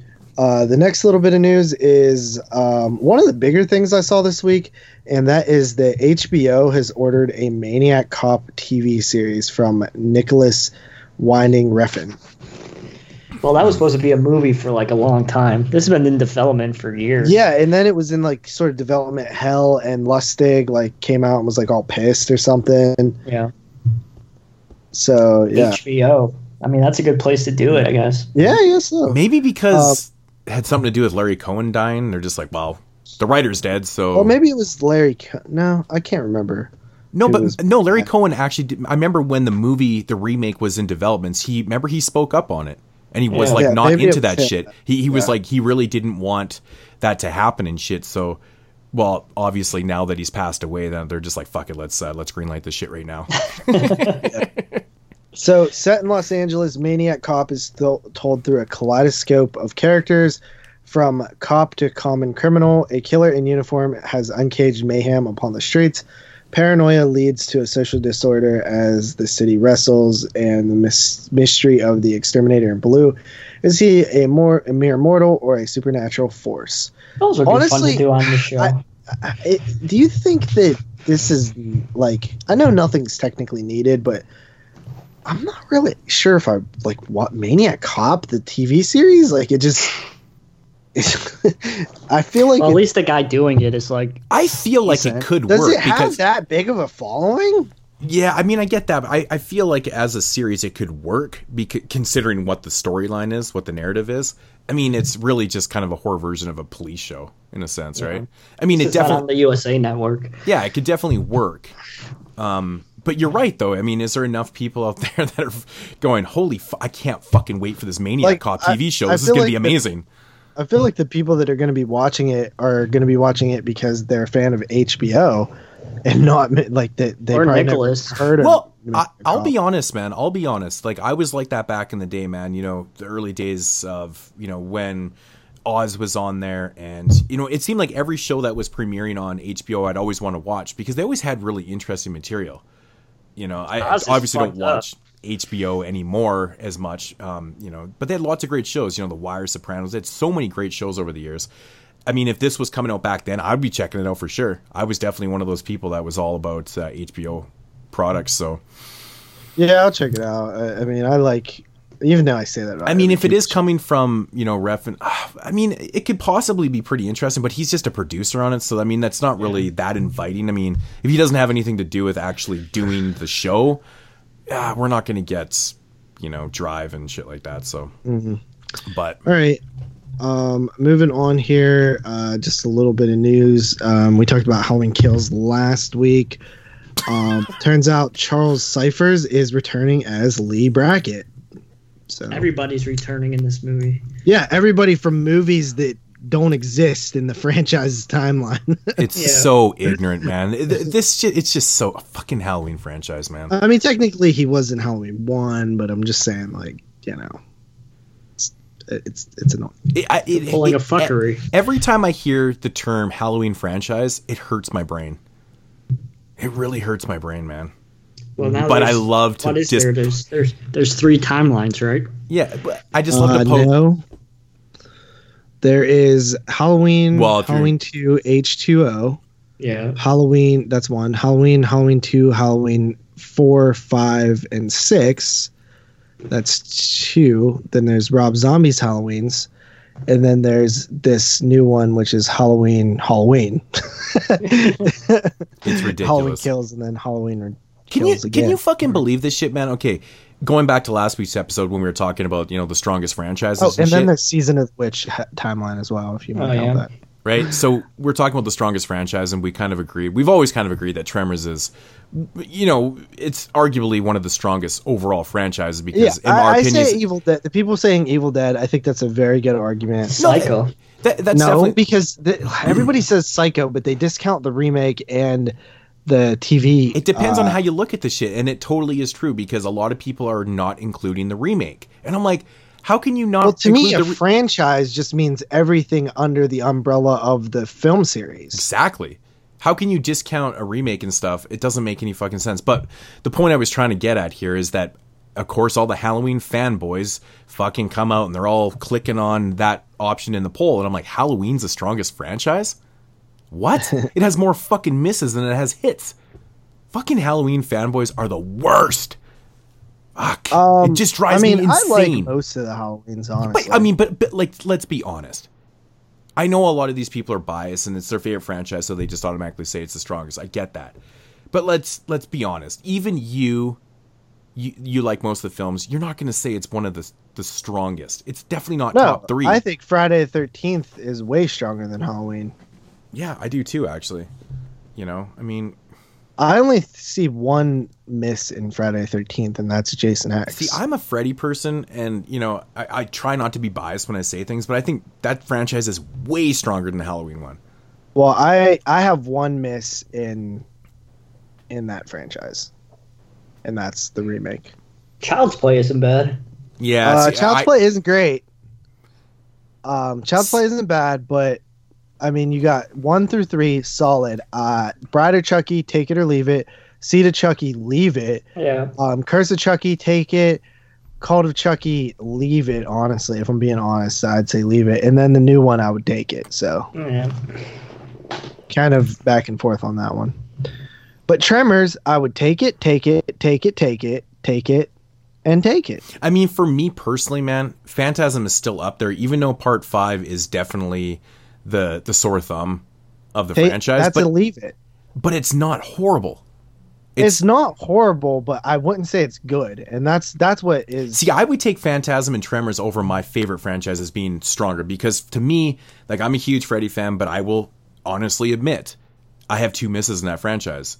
Part six, Freddy's Dead, and the remake. I feel like you're too hard on Freddy's Dead. It's fun I don't, movie. dude, and it's not like I'm trying to do it purposely. Like I want to like that movie. It is just it pisses me off to no fucking tomorrow, man. All that movie just drives me nuts. And of course, the remake. I don't even want to get started on that bullshit. But uh, yeah, dude, I don't know, man. It's crazy. Halloween up there, and I mean, I get the Evil Dead thing. You know, there's only four films. Listen, you want to know another strong franchise? Leprechaun. All but Origins. I, I even Independent have come Force around on space. Dude, the fucking Hood movies, man. Yeah. Come Dude, the not- Hood movie, the, the second Hood movie is a genuinely good Leprechaun film. Fucking Postmaster. the Postmaster first one, I've come, I've come around on the Postmaster P one too. man, we haven't brought up the Postmaster P thing in a while. That used to be Yeah. an ongoing joke, man. Well, hopefully after my review of Cracker Jack, I could go back and watch those movies and sort of follow what was going on. Because I've uh, I've I've uh, updated my slang library of words. Oh yeah, Get Yeah. that title, man. Cracker. Jack. Is it literally about a white cracker? Yeah, Fuck, that's too funny, man. and it's absolutely trash. but we'll get Only into- Mikey would pick something like that. It's worse than Hip Hop Witch. Oh, Anyway, No, nothing. can't Can, be. nothing can be that bad. you haven't seen it. Uh, You know, even mentioning hip hop, which actually makes me want to do commentaries. we could find more shitty ass movies. I, I have no ambition to ever do a commentary on a good movie, ever. I, why though? It would be fun. No, you get to I- I talk just- about all the cool stuff in no, the I, movie. I, d- I don't find that fun. I really don't find that fun. Unless I'm Well, in the I mood for go down but, learning. to the- say- but even like good movies, there's ridiculous stuff in them. Like Halloween three, for example, which is one Of supposed to. course, of course, you can always. I'm, There's I'm all talking about kinds like of ridiculous stuff. To I'm point out. talking about like imagine doing a commentary on the battery and you're just like, yeah, this and it, it would just sound like we're gobbling dick the whole time. I don't want Well, to be I gobbling always say dick. that one of the funniest moments in the history of the show is the reveal in the Hip Hop Witch. fucking movie, man. Moods fucking lo- loses his shit. It's fucking hilarious. No, there was something funnier that happened in that with a Oh. car. I don't remember what the car was, but you got mad about something with the car. That whole commentary was funny. Wasn't Jeremy Yeah, dropping underrated. n bombs in that too or something? Probably. So Um. So anyway, this is uh, Halloween Kills. That's happening. Uh, the next news is that Netflix is bringing a new film called The Rattlesnake to Netflix. Um, they are bringing a film to Netflix, uh, and it's directed by the guy Zach Hilditch, who did 1922 for Netflix, which was pretty solid, based on the Stephen King story. This one follows uh, when a single mother accepts the help of a mysterious woman after her daughter is bitten by a rattlesnake. She finds herself making an unthinkable deal to repay her debt. Just sounds kind of cool. So there's that. That's coming this month, October 25th. So uh, the year's you know starting to wrap up. There's still a couple more films that I want to see. A couple of stuff that I missed. I pretty much hit all the mainstream releases this year. Speaking of that, fucking Mood says I don't like fun movies. You didn't like Satanic Panic. That movie's fucking fun as hell. see, this is what I don't. Honestly, dude, you're the most confusing person in the world to me. I don't understand the appeal in that movie. I wasn't la- like I laugh at everything, and everybody knows that shit. I like to laugh. I didn't laugh at all in that shit. I found it fucking stupid. I thought it was fun. As I hell. didn't find that movie fun at all. Like I was just like, what the fuck? People like this? I don't know, dude. That shit didn't work for me at all. And that's Yeah. what that's what I'm confused about. Like you like that, and it's like, whoa, crazy. I don't know, man. Teach their own, I guess. It's Shit. fun. I mean, the, mostly the consensus is is that you know people seem to like it. I know Mike liked it. He kind of liked it and shit. Who knows, man? Yeah, uh, but as I was saying, the year's wrapping up, and there's just a couple more films that are still coming out. couple of, I pretty much need to see most of the heavy hitter like indie releases. Um, saw pretty much everything mainstream. Uh, I would say that you know, yeah, I know, right? I have I would say all the indie shit. I haven't seen like any of the mainstream, so it's kind of. Yeah. But I'm I'm glad I did though. I kept up on this shit because now towards the end of the year, I just have to watch like you know a dozen mainstream ones and I'll be good to go. So Yeah, those are at least easy to get through. Um, some of the indie ones, if you pick a bad one, you're like, oh shit. Uh, but I- I'll be honest, man. I-, I think that the mainstream ones were a lot of fun this year. Like, I don't think that this year is as strong as past years, no, but I do think that like my top five, it might be like one of the stronger top fives I've had. So I think that like there are really good movies this year, but I think overall the depth isn't what we normally get, which is kind of disappointing since it's the last year of the decade. Um, you know, without even seeing the ones I need to, I already know three films that are going to be in my top ten. There's they're just going to be there wait, that you've already seen? You mean? that I've seen already. Yeah, Yeah. I already have three spots that are definitely filled. One hundred. There's nothing that's knocking these out. I have I have four spots that are hundred percent gonna be there for sure. Yeah. So, yeah. Um, the final little piece of news here is Shudder announces Joe Bob's Halloween Hootenanny on October 25th, which we will be recording, which is sad. Um, I would I have know I've had to. so many questions. So many people on YouTube and other people have been asking if we're doing the the live stream for that, and I'm like, well, fuck, man, we we record on Fridays now, unless we can figure something out, maybe on Thursday or Sa- I don't know. Saturday's not going to work, Yeah. Um, but I would we like to met- do it. When I met Joe Bob and Darcy, I think they knew they recognized Jeremy, which is weird. There's Jeremy's five minutes of fucking fame right there, man. I met Joe Bob.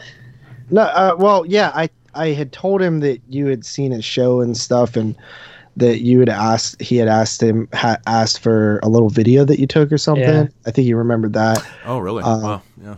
So, yeah, pretty cool, man. I pretty much like. It's funny. I met like Henenlotter and Alex Vincent, and um, Alex Vincent, cool dude. Alex Vincent's super cool. You know, I Yeah. totally passed on him at HorrorCon this past summer. I don't know He's why. I just just, I just, wa- down there. I know. I just wasn't really. I don't know, man. I just wasn't really into it that much. He, Yeah. he definitely. Uh, see, everyone I talked to that met him said he was awesome. He was totally Yeah. cool. And he was dude he He like, never- I don't seemed like he didn't wanna price shut up. was. i don't know what his price was for like a picture and an autograph but uh, me and carly both won he's got one he's like ah he's like let's just cut it in half then he just like cut the price in half i was like dude that's Damn it! I had him sign two things. and he charged me fucking thirty bucks a piece. God damn it! yeah he probably doesn't like you dude. Picture an autograph at Horcon. I think it was like he was fifty or sixty bucks for both. You uh yeah, Yeah. It, for a picture and an autograph it was 60 i think and he charged us the 30 man, back in the day, they used to take the pictures for free. Those I fucking know. shit's Well, that- changed. honestly, yeah, dude- but dude, they make. I mean, they're making more money doing this now than they were like with any of their film. But roles. that's what it's I a way for them to make a living. I'm cool with it. That's what I like about Cinema Wasteland is that they regulate the prices when they do like the twenty dollars flat for doesn't matter what. That's guest how it shit. used to be. That's, That's how it used to be. Yeah. As far as I know, Uh, I don't know. I actually, well, I haven't been there in a few years, but I haven't really heard anyone even say anything about it changing. So, yeah, I'll ask Dave because he goes Yeah. every year. He goes to both. So, but I mean, I always thought that was a really interesting thing that they did is that they regulated it and didn't matter who you were. It was 20 bucks for picture autograph. And I love that because then you don't have to worry about looking into prices and shit like that. Like Horcon, you know, I go to meet Kane Hodder and I'm like, what the fuck? I'm like, how much is he going to be? And I'm like, shit, dude, he's like 70, 80 bucks for a picture and autograph. But it was like, fuck it, it's Kane Hodder, right? It's crazy. Yeah. So Um, but yeah. So this Joe Bob thing. Uh, I think the speculation is they're going to do Halloween. Yeah, all the ones they could afford. Yeah. I'm fine with that. Yeah. Honestly, I'm fine with that. That's what he said. He's like, we're gonna do all the ones that we could afford. Well, we But can't do he the new al- it was funny because he also said like maybe we were just saying that to like Yeah. lead you guys wrong, and we're actually going to do other Halloween themed films. And like then he's like maybe we're going to do not Halloween themed films. uh, most likely, I I think it would be fun if they did Halloween and then like two other Halloween themed movies that aren't Halloween. Huh. That would be fun. They didn't say how long it's gonna be. either. Yeah, I assume it's going to be two films, but uh, I would think it'd be awesome if they did three, just for the hell of it. Four would be good too. Oh, maybe they'll do four because Joe Bob Christmas was four and the Dinners of Death was four. Yeah. So maybe they will do four. I would appreciate that. Is there any Halloween films on Shudder currently? No, I would rather them do less films because if we get a chance to actually record this shit, then I don't have to worry about you know fucking up the whole recording, getting all Well, shit you were just you were just wasted. Yeah. Plus, I will I will admit, even sober, I cannot figure out Google, man. I, or the, the fucking hangout thing. It's like I don't know why they don't make it user friendly. And I'm not the only one. I talk with people and they're like, "Yeah, the thing is actually kind of confusing how you have to record this, bring up this thing." And I'm like, "Why is it like that? That's ridiculous. Try doing that after 20 beers. Not See, easy." Duncan um, from Podcast Under the Stairs, he only uses Google to record podcasts. He does not use Skype. Yeah, and it's preference, man. And you know, I, I've talked to some people, even like with uh, I was actually just talking to Dave, and he asked me, and he's like, "Well, he's like, what do you guys record on? You know, for when you when you guys do it?" I'm like, "No, we use Skype." I'm like, "Fuck Google." I'm like, Google always kicks me out because never, even when we got on for the last Joe Bob uh, drive-in, and it kicked me off like 20 minutes into it. I'm like, "What the fuck? Why does that always happen? It doesn't make sense." Because Skype never does that, so I don't know. Fuck Google. Yeah, Yeah. that should be fun. Anyway, that is the news. Fucking thing sucks!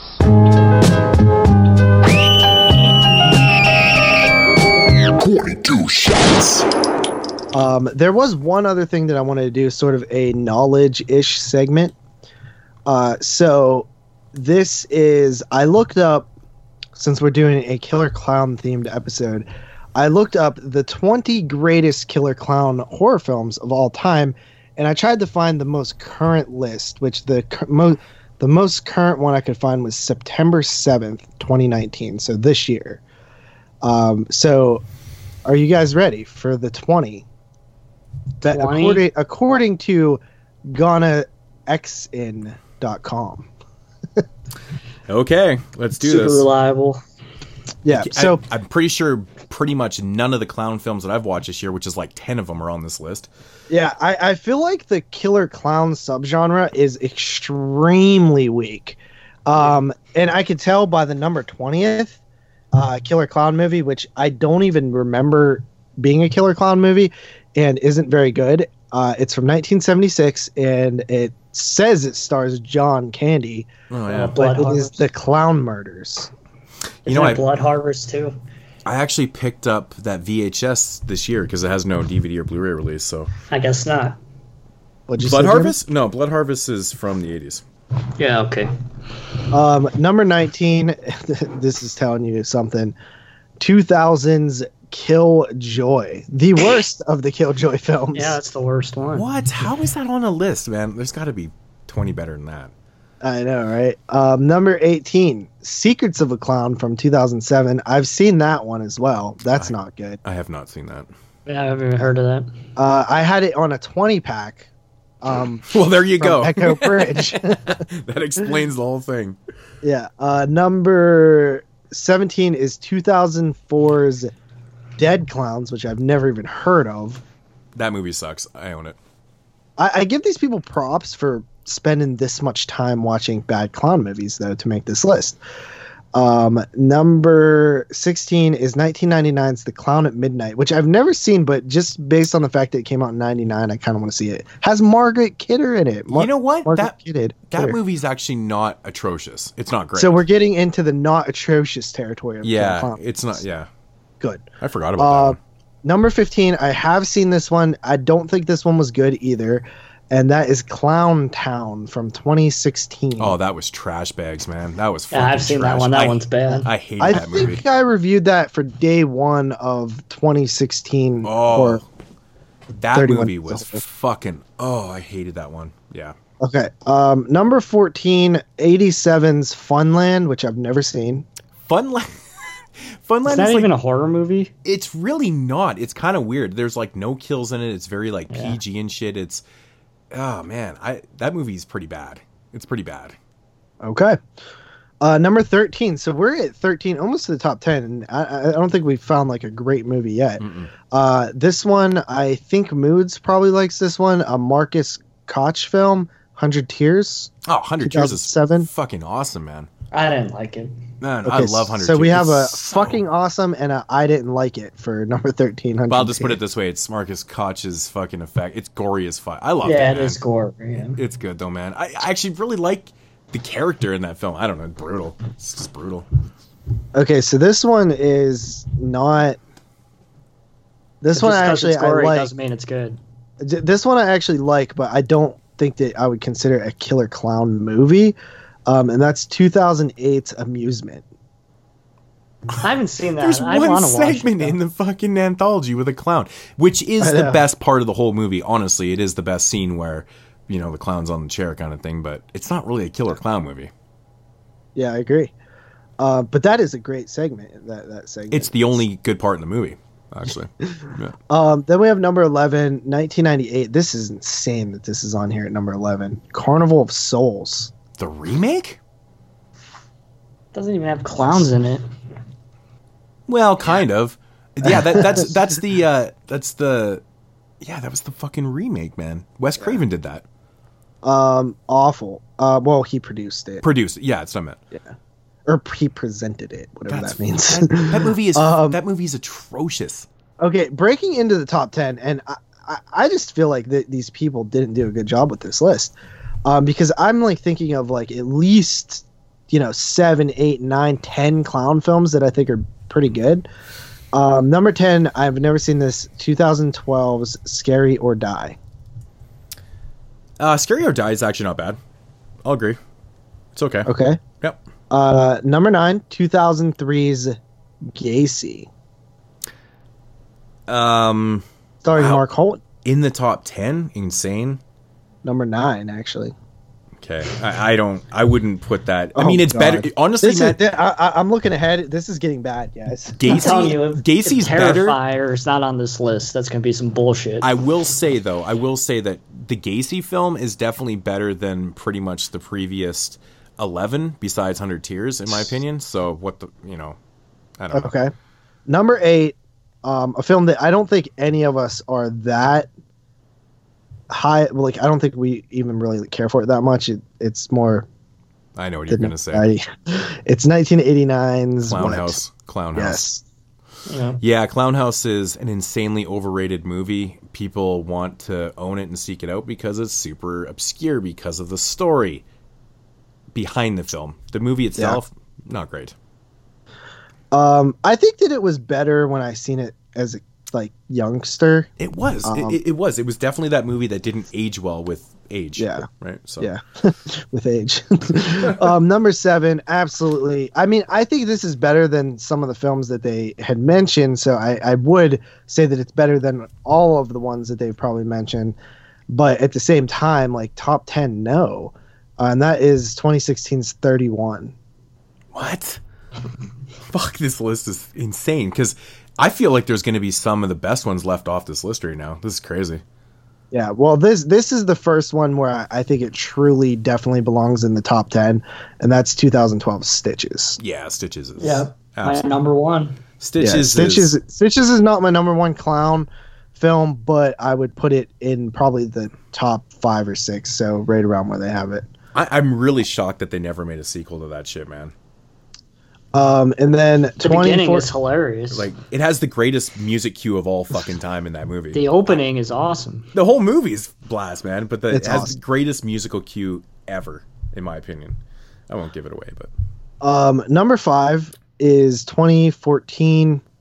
Uh, probably my in my top Clown? three favorite clown films. Yes, clown. Dude, I love that movie, man. so that, do that I. movie it's is one of my brutal. favorite killer clown movies for sure. It's yeah, just clown is good. it's brutal, man, and it's, it's mean spirited. I love that movie. It's awesome. See, I'm getting to number four, and I completely disagree with the film here, but I feel like we're running out of space for a couple that need to be mentioned. Mm-hmm. So, uh, number four, 2014's The Houses October Built. Fuck that. Number four, Killer Fuck Clown that. movie. Is okay. Three quarter. I think the first two thirds. That's what I say to that. Wow, that's that's actually Wow, pretty good, man. That sounded like a moods one. Yeah, the first two thirds of that movie is, are decent, but remember how shitty the ending is? Yeah, It's just awful. Yeah. Oh fuck. I agree. But I, I don't think Uh, it's I don't think it's even the first two thirds of that movie are even worthy of being. Maybe First it- of all, no. if they're gonna put Killjoy one on the list, they should have at least had Killjoy three and four. Yeah. Because they're actually legitimately decent movies. Yeah. Yeah. Um, number three, uh, I I think that this is definitely one of the best killer clown movies, and that's 1988's Killer Clowns from Outer Space. That's pretty much up there with my favorite Killer Clown movie. Yeah. Okay. Something's wrong here because I just okay. Number two, I think this is fair uh, to be somewhere in the top five. Um, whether you pick the original film or the sequel, you got 2003's House of a Thousand Corpses. Um, It's not a clown movie. but it's not a. Cl- it It's has not a a clown movie, but it has a killer clown. But now I'm just Aren't confused. I'm confused at why there's so many movies left off this list right now. Yeah, well, because the number one is ridiculously I like. I don't even understand how this list was made. Like, did I miss something? Because go ahead and take a guess what number one is. Not it. Well, I'm assuming it's not the original It, so which that means that didn't even make the top 20. That's crazy as shit. Yeah. And then also Terrifier isn't even on this Yeah. list, so How's which Terrifier? is a huge blasphemous thing. Terrifier's definitely top 10 that's insane to me. I, if it's something stupid like Blood Harvest, I'm going to fucking die laughing. No, Or Clown Camp Massacre. it's not. Or Shark or Clownado. If it's something Camp Blood, I'm going to fucking die. Um, dude, this is weird. Um, because they give a little write up. the The main cover to this is it, the article, and then they talk about it and Pennywise, but they don't really say why it's not on the list. Um, other than they say, um, you know, in honor of it hitting theaters this this month, let's take a look at the twenty greatest killer clown movies of all time. Um, and then not with- mention it. yeah. So uh, the number one is not it. It is not the remake of it or the readaptation. It is not Terrifier. Um, it is not Killjoy Four. It is not. I feel like there's even another good clown movie somewhere that they're forgetting. Um, Drive is Through would make my list of a top Oh 20. yeah, drive through. Drive through. That's a good one. Yeah, drive Um, through. that that would definitely be a top twenty. I need to do a top ten killer clown. Have you done one of those mids? I have, yeah. Top I mean, ten Tuesdays. I mean, I would even put in Sloppy the Psychotic. That one is fun as hell. Uh, Funny Man, which is more of a jester type movie, but that one was really fun. You know, I, I don't get this list at all, man. I really don't. Yeah. So you ready for number one? the strangers. Not yeah, the I'm, I'm confused. I don't know what it can be. Um, I've never even seen it, but it's The Last Circus from 2010. Oh, Oh, that one's good. That's a great movie. yeah, that's a good movie. That is, that's definitely worthy of being in the top 10 for sure. I didn't even think of The Last Circus, but yeah, that's an excellent film. yeah, it's pretty. what good. about? Um, I mean, you could have threw All Hallows Eve in there. But how does Right. Terrifier, the remake of it, the original it, not make the lit. Like, I don't understand that. Drive, like, there's too many movies. Yeah, and I seriously don't get the point of putting Killjoy at number 19 and not have uh, a single other, like a like a single other of the Killjoy films, and they're all better than the first one. Um, what about that one? It's the worst one. Blood It- Harvest. Blood Harvest, honestly, Blood Harvest is pretty shitty. But Okay. It's just one of those films that didn't have a release that, uh, you know, was very sought out. So, but now it has multiple. Now it has multiple releases, and no one talks about it because now they've all seen how shitty it is. I just don't see why Clownado is not on the list. fucking Clownado. It's probably too fucking new, dude. If Clownado is on this list and fucking you know it and stuff is not, uh, it's just who's who's making What this what list? about Clowntergeist? oh God, I didn't watch that one actually. So yeah, those are the 20 greatest killer clown movies according to GhanaXN.com, which you suck, dude. I'm not even joking. Yeah. Like you're not good. Well, at drop this. us a line with your top five, or no, top ten, top twenty. Make your top twenty cl- killer clown films because this is insane, dude. Yeah. Like I feel like they hadn't seen some of them or some shit like that. I don't get it. I'm just gonna click on another one of this guy's list for the sake of it. Um, Oh, the, we're gonna do it I'm not again? gonna. No, I'm not doing the whole list. I just want to see what his number one is. The okay, the top 25 binge-worthy TV shows. The Sopranos number one. Okay, so that's not bad. I just wanted to see what we were dealing with here. He actually has ton, like all of these are good, so he should stick to making those lists. all right, so that is my brief little segment, knowledge segment or something. Okay, well, sounds good. By the way, your what is your, Jeremy Stitch is your favorite Killer Clown movie? Yeah. Moods. Ah man, um, Stitches is definitely up there, man. Um, I don't know. I'd probably say Killer Clowns. I think Killer Clowns is probably mine. Um, mine is the 1990 It for sure, but if I wasn't going to pick that, I would pick Clown. Yeah, I would have to take a look at what my top 10 list even was, but I, I can tell you right now that 100 Tears was there, Killer Clowns. I think Clown was on my list, Stitches. Um, I might even have had Drive Through on there. I could see myself putting that on there at the time, you know. But that's the thing about lists, you know, it's all about what you're feeling at the time, too, right? So I know The Last Circus was on my list. Yep. Those are all, All good. Those are all good. I bet you, I bet you, knowing myself, that I put Funny Man on there. Yeah, that's a good one. Alrighty. So that is what the fuck was that segment? Top twenty clown.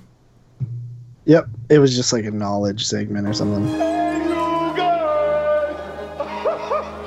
Moving along into, uh, we need to do a Bob this week, a box office brawl. Let's get ready to rumble! Zombieland 2 double tap. I just have no I'm just I can't be enthusiastic about this. It just looks so bad. And in my opinion, it came way too fucking late. They should have made the sequel 10 years ago. So Well, that would have been before the last one or right after. It would have been the same day as the last one came out. So yeah, well, it's dude, Zombieland is only 10 years old. is it really? old. Okay. So, yeah, I remember seeing it in the theater too actually. Me too. But I fuck, I thought it was older than that. Holy shit. But you guys get the point. It should have came out a long time ago. Mm-hmm. Jeremy, Yes. Pick. Oh, you can go first. uh, 22 million. Oh, what the fuck? Moods. I was going to say 21, so I'll just stick with it without thinking too I'm gonna it. say 20. Fuck. That's not even fucking. How did I get to go second? That makes no sense.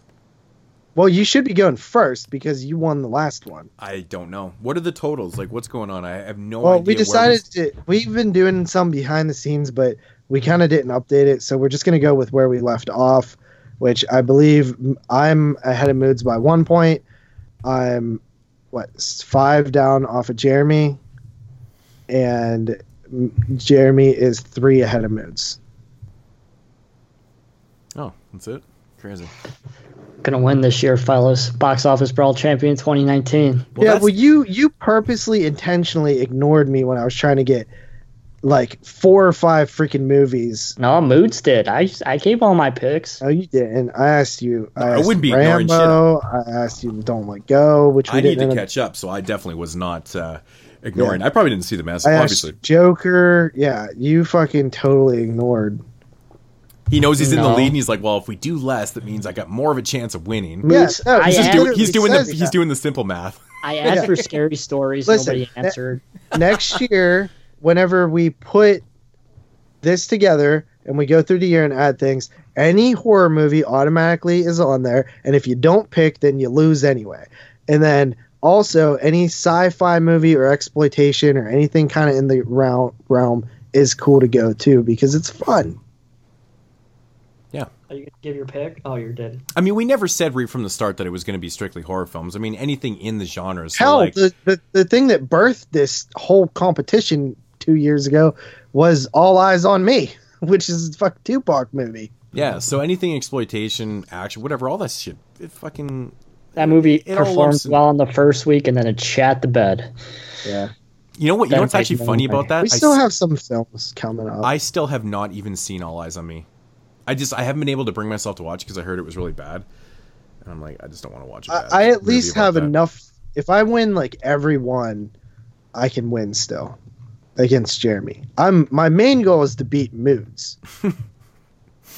Yeah, Yeah. What if Moods beats Jeremy and I beat Moods and Jeremy beats me? Who's At least box I get- office champion? Well, at least I'll get one free movie. Well, not really. Yeah, the- It's a wash. yeah. That's just that's weird. yeah.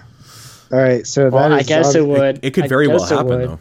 I guess it would retain to the last year's winner, which would be Yeah, you. which is me. So I'll take it. I'll be box No, office we, champion. we, twice. we would have to yeah, because have. I'm a defending champion. No, here's what we'll do. We'll go one week into the next year. yeah, All right. yeah, which would be the garage. That's what would have to happen. Oh my god, brutal. would be, would I wouldn't the be surprised if that gets pushed back again. Honestly. Yeah. Um. Anyway, so that is box office brawl. Uh, Zombieland Two. Is anybody excited at all besides Brandon? I don't. I don't have any ambition to see it at all. I really don't. Do you man. like the first one? I do like the first one. I, didn't- I didn't think it was like phenomenal. We could but have it was did kind of funny. Zombieland One and Two instead of. Uh, I, ju- I just feel what they're gonna do. I, I see it. I can already feel that they're gonna rehash a bunch of jokes in this film. It's gonna be that type of sequel. That's my prediction for it. They're gonna rehash a bunch of shit, and it's just gonna be whatever. We'll find out on Yeah, Thursday. I, Lackluster. I, will be honest. I, revisiting Zombieland, I loved certain things about it. And correct me if I'm wrong. I did not look this up. Was Zombieland a 3D film when it came out? Because I No. swear that movie shot. I don't think so. a 3D film. no, it wasn't. Are you freaking serious? No. This is straight Mandela effect right now. Hmm. Because like I swore that thing was a 3D movie, Wow. And it came out in the time where everything was a 3D movie. Like, dude, it just had to be. Oh, I get to see House of Wax in 3D in two weeks, Oh, which yeah. well, it was actually shot in 3D, I think. Yeah. is dude, dude. That was moods, not me. Fucking this chair is getting so old. All right, well, yeah. okay. So that's uh, that's box office brawl. I am the devil, and I am here to do the devil's work. They will say that I have shed innocent blood. What's blood for, if not for shedding? I like to dissect girls. Did you know I'm utterly insane? Have you checked the children? Children. What do we do? Why don't we just wait here for a little while? See what happens. Alrighty, getting into the dub dub dub portion of the show, which is the what we watch segment. All right, guys, who wants to uh, start us off this week? How about Jeremy starts us out? as always. uh, let's get the turd out of the way. Uh, one of the worst movies I've ever watched from the year 2003, given to me by good old Mikey Fisher. And I just want to say right off the bat, you know what, Mikey Fisher? I'm sick of this bullshit, okay? You promised me you were going to give me some good movies this time around. It's been a four month break. It was nice. I didn't want to commit suicide, and uh, I was actually watching some okay films. Instead, he gives me a movie called Cracker Jack from 2003. and uh, this movie has a lot of slang in this film, a lot of uh, African American slang that I'm not too adapt to. So I had no idea what the fuck was going on in this movie. And this movie's directed by a white guy, by the way. Uh, if you would like to call a wigger. And I have um, no idea. This movie really doesn't have any plot. Basically, what happens is this is a white guy, and he calls like five black people niggers, and uh, they beat the shit Whoa, out. dude. Uh, it's true. He used hard R's there, man. Oh, is that how he says it in the movie? He actually says the Yeah. hard. Okay. Okay. And they get all mad and they beat him up, but they don't kill him. but he gets all mad that they beat him up, so he goes on revenge, and the movie turns into a slasher film with no gore whatsoever because they don't have the money for it. And along the way, we have a woman giving a blowjob to a dead person, and uh, some for shizzles my nizzles, and uh, for seizing my dizzy, and a whole bunch of other do you know what I am saying kind of words.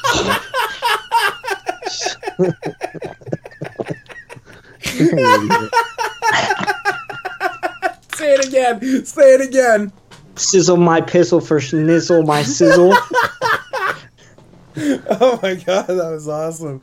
Oh, I could hear, I could listen to you talk like that all night. That's too funny. I feel like you're like one of the whitest people I know. Yeah, dude, that's it's for for shizzle my nizzle. That's probably what they were saying in there. Oh, Yeah. Oh my god, the fucking tagline: "White bread gone bad." yeah, this movie is like you have to be like really adept in the slang lingo to understand what the fuck this movie is.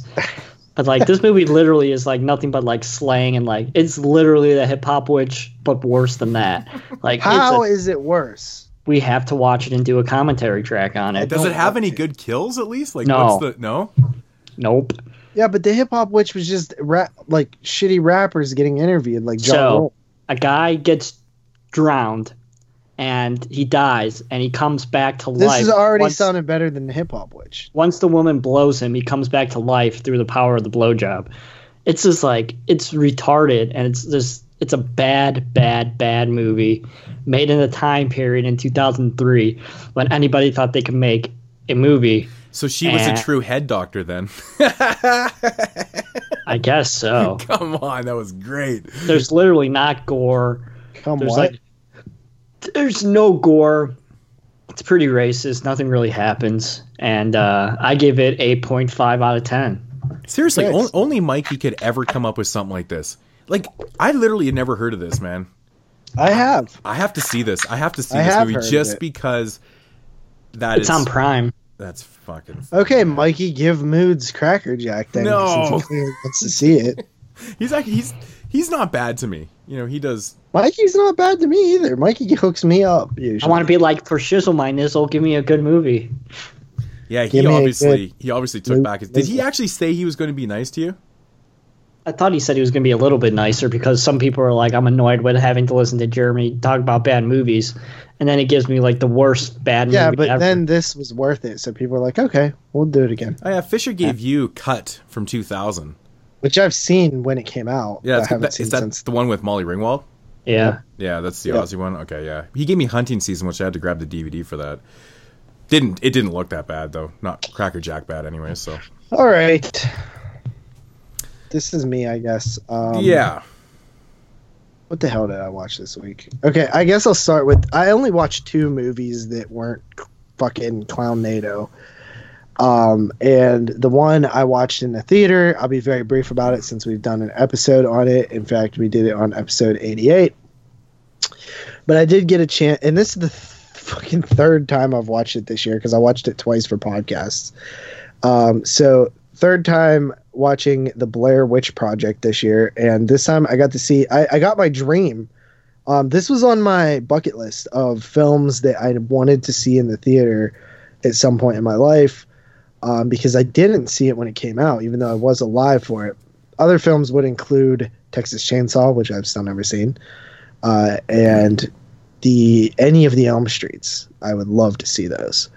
Um, but yeah, this was a big hitter for me. Like I wanted to see this really bad uh, in the theater, and I convinced the dude who runs the classic movie nights to do it.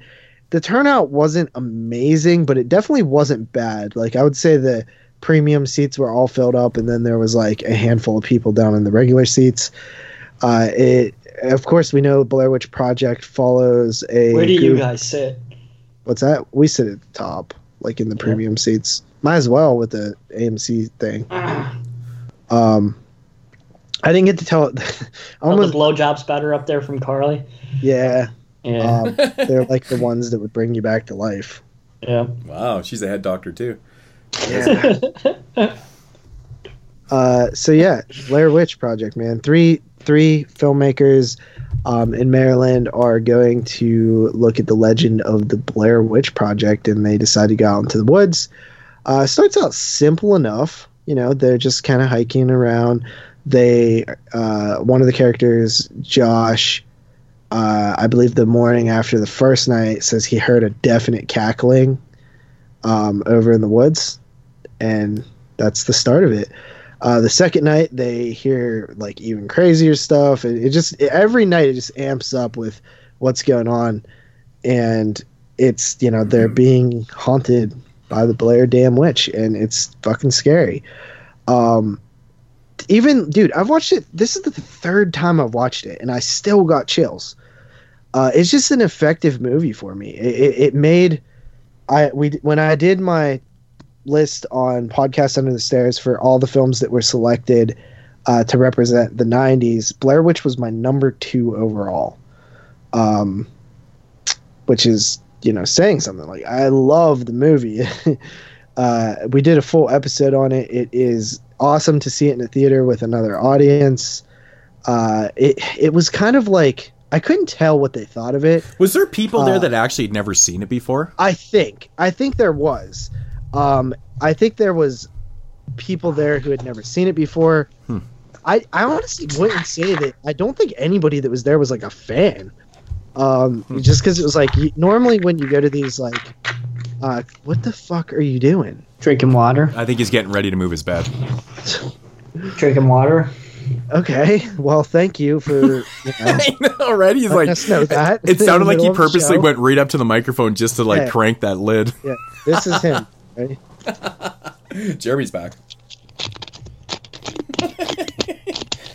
Dude, I have a water bottle. I fucking I don't have to fuck with I got lids. a Beetlejuice water cup here. Um, but what the fuck are you doing now? I'm doing nothing. I'm sitting here. Anyway, so I don't think that really anybody was fans because, like, okay, I saw American Werewolf in London. I want to say it was last week, and like, there's people in there like getting excited for it before it starts showing and like talking about. You can hear people talking about it, like it's one of their favorite movies ever. I didn't hear nothing from Blair Witch.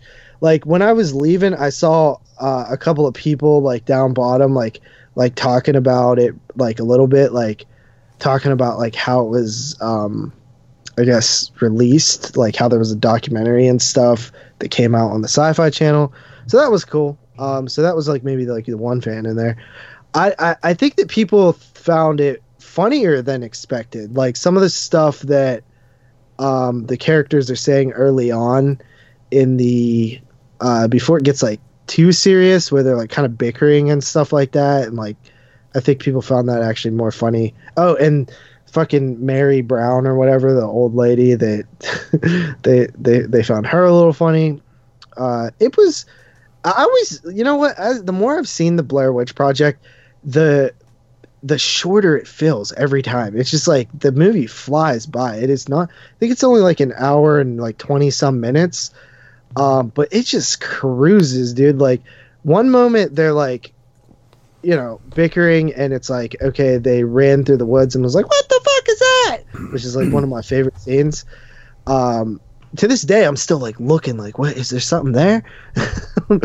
um, and uh, you know, it goes from that to like the house scene in like no time at all. It's super fast. Um, the interviews always feel shorter and shorter at the beginning, which is one of my favorite parts because it feels so. I think that's where it really feels real.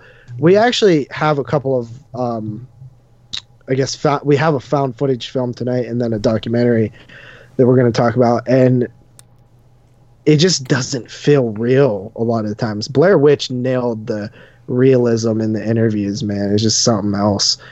Um, it's it's it's an amazing movie for me. I give it a ten out of ten for sure. Still to this day. No way that rating is so so shocking to me.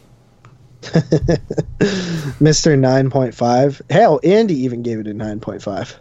Isn't it? Yeah, isn't it Andy's one of his favorite movies too? Uh, I don't know, but you gave. Remember when you gave Blair Witch 2016 a three? Yeah, that movie sucks. It's not a three. I think you should revisit it. Nah, it's a three. That movie's trash bags. Three you from did Hell's give a you did give 3.5, Book of so. Shadows a six point five. actually, it's funny because I think Ryan actually did some of the effects on that movie too. He did actually. Fuck, you just Wow, uh, things are coming full circle Six tonight, degrees huh? of Ryan tonight, man. That's kind of Yeah. crazy. And again, you know, it's being honest. Like I knew that he had done effects and stuff on it, but it, the effects actually weren't the issues I had with that movie. Right, yeah. Just other goddamn problems. Um, so that's it. Ten out of ten. Cool. All right. So moving along here, man. Uh, Patreon pick. First Patreon pick back in a long time. This one is coming from Jellybane801. Um, he Patreoned a film from 2019 called The 27 Club. And I didn't know anything about this movie going into it except for I had a decent idea of what the 27 Club was going to be, and it turned out to be exactly what I thought it was going to be. Um, I'm sure if you guys are hip to music and culture, you've probably heard of what the 27 Club actually Uh, is. where people die at 27? Yeah, so essentially, the 27 Club uh, kind of marked itself. It, I think it really became a thing after Kurt Cobain died. Maybe even earlier than that. Yeah, I but mean, there's people. Wasn't like Jim Morrison 27 or something too? No, I meant like an actual like. Be, Oh, like it kind of got coined. It kind of got coined is that. uh, Maybe you know something like that, but it actually started. I mean, the history of the Twenty Seven Club actually starts with a cat named uh, Robert Johnson. Now, Robert Johnson was like a blues player from like the 30s and stuff, and this is real life, right? Um, so Robert Johnson was a was a blues player, and uh, he wasn't really good. You know, he wasn't actually the greatest guitar player out there, and um, so the the legend is about Robert Johnson, and, and this is where it comes into play with the movie.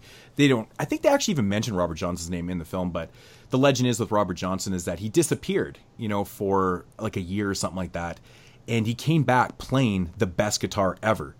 And the rumor was, or the legend was about Robert Johnson, is that he sold his soul Sold to the devil soul to the devil. to become rich and famous. And so that kind of plays into this whole idea of the 27 Club. Um, and then, of course, Robert Johnson in real life um, was actually murdered by a bartender. He poisoned him and he ended up dying like three days later and stuff like that. So jump forward to like the 60s um, when uh, Brian Jones dies from, from the, uh, um, the Rolling Stones. Uh, his death was ruled very suspicious. A lot of people think he was murdered. He was found floating in a pool, but he was 27. Uh, you know, jump into Jimi Hendrix and Jim Morrison, Janis Joplin all died within like a three, four year span. They were all 27. Um, you know, jumping into the 90s, Kurt Cobain. Then you got, uh, um, and of course, recently Amy Winehouse. But the interesting thing about all these people is that they were voices of their generation and that's where this legend kind of has this real nasty and, and very interesting appeal because they Pat really did Freaky Tah on the list. yeah that's crazy. But like all these people were definitely voices of their generation and were you know creating something very special. And it is very interesting that all these people died at 27 Hey, Anton Yelchin was uh 27 as well. Yeah, I, I, there, there's a bunch of other artists and stuff that died at 27, but specifically these ones, these are some of the biggest names ever, and people still talk about these people every single day. I mean, if you're not familiar with Amy Winehouse, you probably know the Yeah. name, but she was absolutely an amazing artist. I love her music. She was so crazy, awesome. Yeah. Um, it's such a fucking shame that she died, man, because she was Watch the special. documentary. It's I did, good. I did, I did. I, I'm a big fan of Amy Winehouse, man. I think she's Yeah, I- I like fucking Amy amazing, too. absolutely amazing. It was such a shame when she passed away and stuff. So yeah, you know this this whole 27 thing is crazy, and conspiracies come with all these deaths. You know, like Kurt Cobain has been. There's been multiple documentaries about how he it was he was incapable of killing himself. He was overdosing, blah blah blah.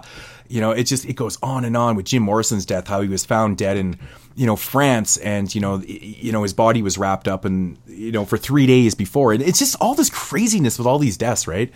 And um, so yeah, the 27 Club plays on this. It's basically about this dude that um, wants. Well, he's actually he went to the show the previous night, and it turns out this you know this rock star, this band, he ends up dying that night while he's 27. So he gets this crazy idea. He's like, dude, this is fucking nuts. I just saw this guy or this band play last night. The lead singer dies the next night. He's like, I need to do a documentary about, you know, the 27 Club. And so he pairs up with this girl that's trying to become a star and things like that. And, you know, they start to investigate. And one thing leads to another. It, it, it kind of goes down this whole cult uh, avenue and stuff with, um, you know, selling your soul to the devil for fortune and fame. So my thoughts on the film i really like the pr- the premise here. I mean having an idea about the 27 club is just fantastic to me because i've always been intrigued by it. I like pretty much every artist that's on this list. Um, so it was it has a fantastic core idea. I think the execution to this movie is atrocious. It's so clumsy and it's kind of all over the place. Things are not really making sense. You know how they how they do it with um, you know summoning up this this demon basically. It, it's almost in a sense of you summon up this demon through the scroll and your body gets taken over by you know your soul gets sold off and you get taken over and stuff and you become rich and famous and blah blah blah. That's really how it kind of works and stuff. The idea is a little bit silly and shit. I wish they had to kind of approach that a little bit differently but the core idea is there but it's just a clumsy film dude. It's like all over the place you know there's scenes that are just going way too long and you know this one runs almost 100 minutes you're just like fuck dude there's so many better ideas that could have been incorporated into this movie, and it's just I don't know, man. It's it's just a super clumsy ass film. That's really what I can say about it. But um, I don't know, man. Not really great kills in it at all. And it, I think my major problem with the 27 Club is that it's super anticlimactic because once you know the girl that he's doing this investigation with becomes that next person. She's kind of like, you know, she's at this uh, ritual and stuff, and she becomes the one that gets possessed, sells her soul and stuff. You know, she becomes next recording artist becomes famous and shit. You know what's going to happen. Like, there's only one way out of this shit, man. Like, she's eventually going to die. Spoiler there, but she does. I mean, it's the 27 Club. Everybody dies when they're 27. The whole movie is super anticlimactic, and the way it happens and shit is just, it's not well done. It really wasn't well done at all. I mean, the acting for the most part in the film is actually pretty good. I was impressed with that, and there is some pretty decent cinematography and stuff. Um, the music overall, I thought was really bad. Actually, it's kind of funny. The, the music that she plays to get famous sounds like like some Lilith Fair shit. It's really fucking atrocious, like really bad. I'm just like, this is the shit that's gonna make you famous. It sounds fucking terrible. It sounds like gutter, like Lilith Fair shit that you know they would take one listen to that and be like, nah, not fucking good at all. Um, but you know, I mean, with all that said, it actually wasn't the worst movie in the world. I mean, it was kind of entertaining at parts, but just not a great put together movie, which is such a shame, man. It's such a shame. Um, it's pretty average, five out of ten. I mean, check it out at, at your own discretion, I guess. It's uh, it's all right. I just think they botched an incredible opportunity to explore this and come up with something a little bit better. I just didn't like the the way they approached the the narrative, so it's unfortunate. That's all right. Next up for me also comes from Jelly Bane 801 from the year 2001. We have Dagon, a uh, Dagon, Dagon, a Stuart Gordon film, uh, produced by Brian Yuzna and uh, made in Spain it's a really interesting movie. Um, it definitely feels like it's an early 2000s movie. It has that feel to it. Uh, the bad CG really doesn't. What's so fucking funny? The bad CG really doesn't um, help. It definitely has some bad CG, but also has some pretty okay practical effects. And um, I was really into the story of this movie. I just feel like the budget was so low that they couldn't fully flesh out everything that they really wanted to do. I feel like if they had a big budget that allowed to do like really good practical effects, this movie could have been pretty interesting. Like I said, I was digging the idea. If you don't know the story, we follow these four people who are on this boat in Spain and they come across this mystery island and there's a bad storm that blows in and one of the couple has to escape the boat and go to the island. And when they get to the island, they realize something weird's going on with the residents who live on this island. And as we learn on throughout the film, that these people s- pretty much sacrifice themselves to this uh, mystery creature in the middle of the sea called Dagon, who basically turns everything into gold. And um, because they sacrifice themselves uh, literally to him, they become like these fish kind of monsters. and that's the part I found very interesting that these people are so greedy that they basically sold their souls and now they have to live with the fact that they're turning into like these sea creatures slowly after time. And that's what I find really interesting is the um, the transformation into these monsters. I think it's really interesting and it has a cool a cool feel to the story. Uh, the lighting in this movie is like really fucking good. Like if you really pay attention, there's a lot of rain and lightning effects, and it shoots through the windows and stuff, and it's actually really well done. Like I said, the acting, you know what you're gonna get. It's like a 2001 early straight to DVD slash VHS kind of film, so you're not gonna get the highest quality acting or. Uh, like I said, it has that early 2000s editing kind of feel to it but I think the narrative, the story wise, has a lot there, and it had a lot of potential. But ultimately, this kind of fizzled out because of the budget restraints. But I actually liked it. I thought it was actually pretty cool and uh, pretty good. It has a couple good scenes, and uh, I liked it. I've never seen it before. I know people have talked about it and stuff like that, and I dug yeah, I it. know um, Rob from George is a pretty big fan of it. I have the uh, Vestron. Do you have the Vestron? I have the umbrella. I have that too. I gave it a six and a half out of ten. Yeah, that's a H.P. Lovecraft story, I believe, right? Yep. Yep. All right. Um, next up for me, last up for me is from Eric James, the homie. I don't know. I'm not 100 percent sure who you are, but you're a homie to me now because anybody that hooks me up with a good film, you're a good guy. So, um, yeah, this film is called Get My Gun. Have either you two seen this? No. Nope. Really? I'm, a, I'm actually surprised Moods didn't see it. This seems to be one of those um, films that was a 2017 film, but got a quiet release in 2018 towards like the end of the year. So I think just it missed a lot of people's lists or a lot of people didn't talk about it. Um, I'm a little bummed that I missed it because I was looking at my top 10 with Carly, and I would say I don't think that it would have knocked off Dead Shack because I really like Dead Shack, um, which was my number 10 film, which I got to get these up on the website, by the way, because uh, to reference my 2018 list is like impossible right now. Um, I know. I was so- actually going to message you about that. I was looking at some of the top ten lists the other day, and I was like, he still hasn't put up last year's. This is fucking almost the Yeah. next year. Yeah, I haven't. I, I I haven't put up seventy two either. Yeah, I know So that one needs to up go Seventy two or that. um, but yeah, uh, get so get my gun probably would have been like eleven or twelve spot for me, but uh, definitely a contender. So it basically follows a girl, um, who. It's told in chapters, like chapter one, chapter two, chapter three, chapter four. Yes, that's usually what chapters are, JP. What they usually are. What? Chapter one, chapter two, chapter three, chapter four. Yeah. That's what chapters are. Well, You I'm saying there's like four chapters. All right. Dumbass. Um. So yeah, told in, I believe three or four chapters. I want to say it's four, but it could be three. Um. And chapter one is uh, basically your introductory. Um, we follow this girl who is a housekeeper, which I thought was really interesting because they do like that's why I told Carly to watch it. Um, because obviously we know a lot about housekeeping, worked in hotels uh, for the last year, couple years, um, and it was it was very like kind of accurate to like the daily life, but uh, all of it kind of all the bad stuff happening at once, pretty much.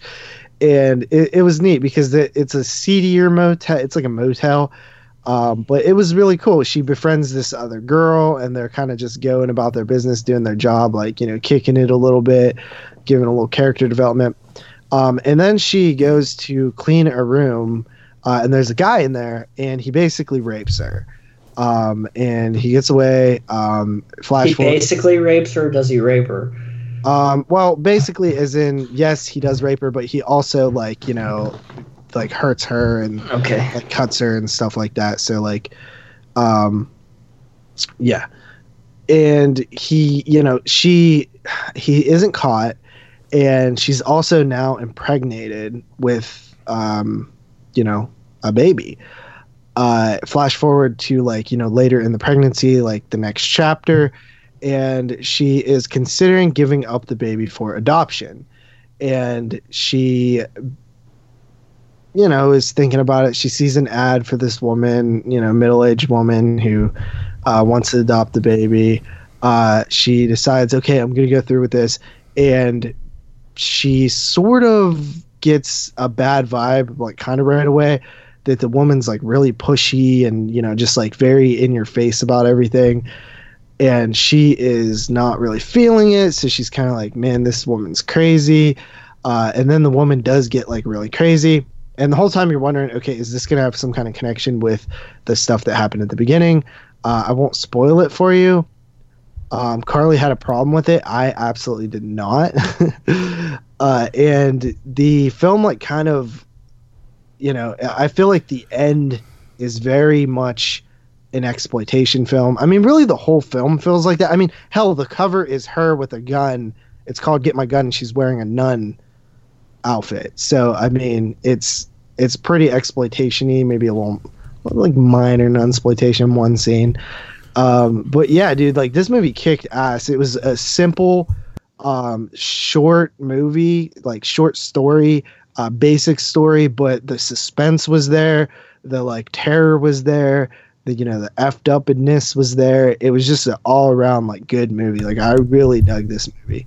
Say Uh, fuck. so fuck. There you go. All the fucked up shit was there.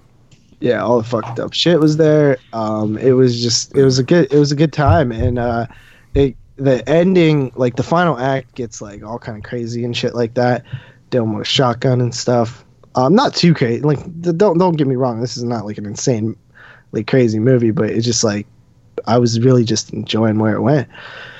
Um, so yeah, I gave it an eight out of ten. I really liked it. So if anybody out there is listening, yeah, like send me these little underrated gems, not Cracker Jacked, because these are awesome. Q well. All right. So next up, holy shit, Jeremy, what the fuck are you doing? Nothing. I haven't even moved. How are you not moving there? like, what was that? Sounds like you're tr- you're rubbing one out or something. Like, I, No. I, don't, I don't know what's going on. Okay, so this one's coming from the homeboy Tone Joker, aka Muscle Dude, as Jeremy eloquently Wait, Tone uh, Joker's muscle dude? Yeah. I never knew that. refers to him as Muscle Dude all the time. Uh, he gave me a Giallo film from 1973 called Sexy Cat.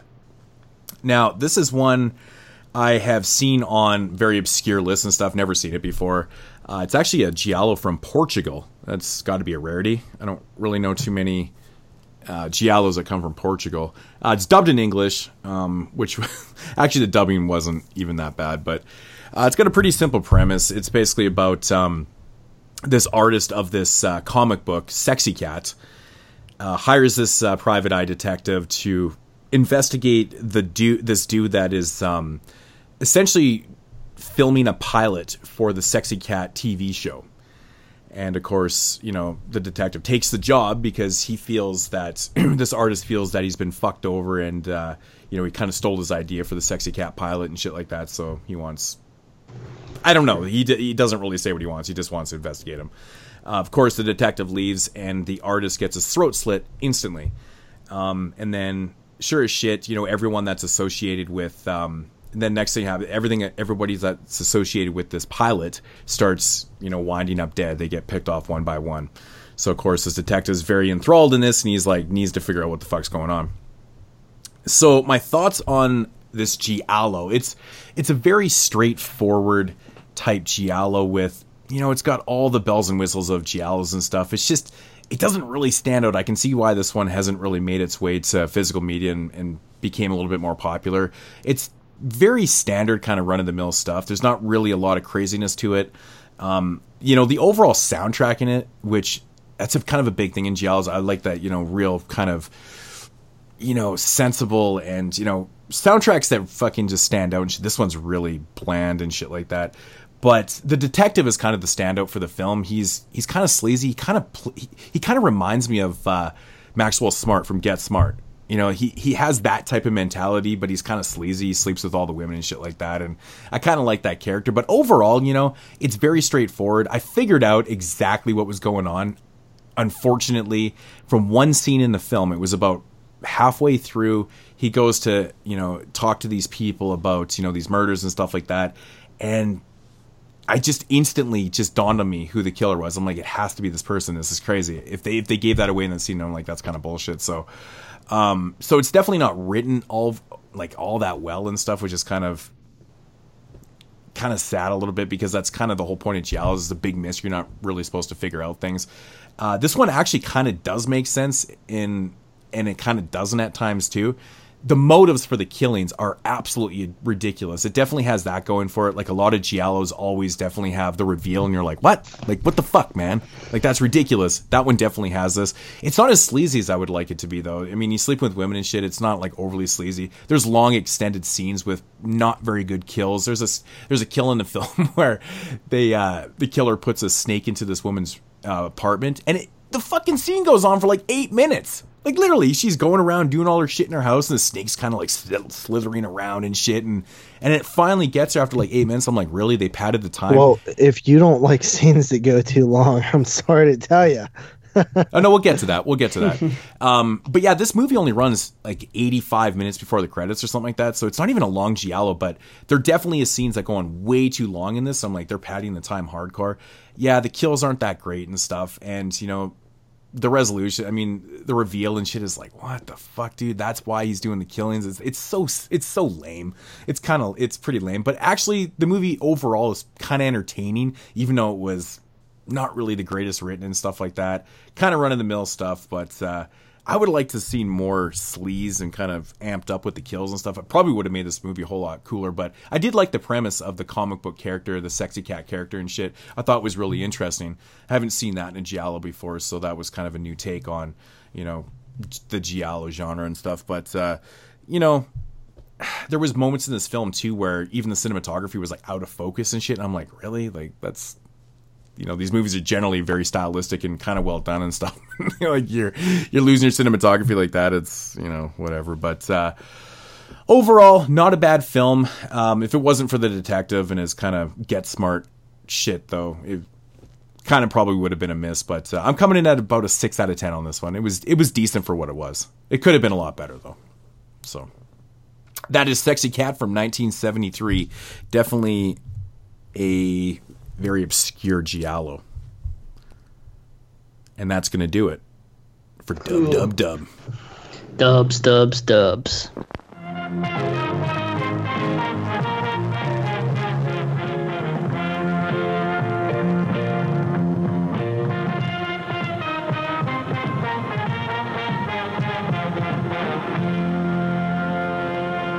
And now, our feature presentation. Alrighty, getting into the featured reviews here on episode 163. Of course, you guys already know that it is a clown exploitation show. It's it's killer clowns, man. It's fucking killer Clown clowns. Troop, the hottest thing in horror right now. Really, man. This year has been just there's been a flood of these films. I've probably watched at least 10 or 12 of these. This is crazy. It's all because of it. It is, man. You know, when a popular film comes out, they just they they pour these things out, man. Like fucking crazy, dude. And the majority of them are pretty bad. It's kind of what I mean. Overall, I mean, the history of clown movies. I mean, there's way more misses than hits. You know, it's one of those subgenres that just doesn't produce a lot of great films, unfortunately, because there's definitely opportunity to do it. It's fucking clowns, man. How do you keep fucking up clown films all the time? But they do. All right, so this first one right here, I believe, uh, originally came out in 2018. I think it's new to us this year in 2019, um, and it is called Gags the Clown. Um, yeah, so Gags the Clown. I'll read the description on IMDb here. An an an unidentified man in Green Bay.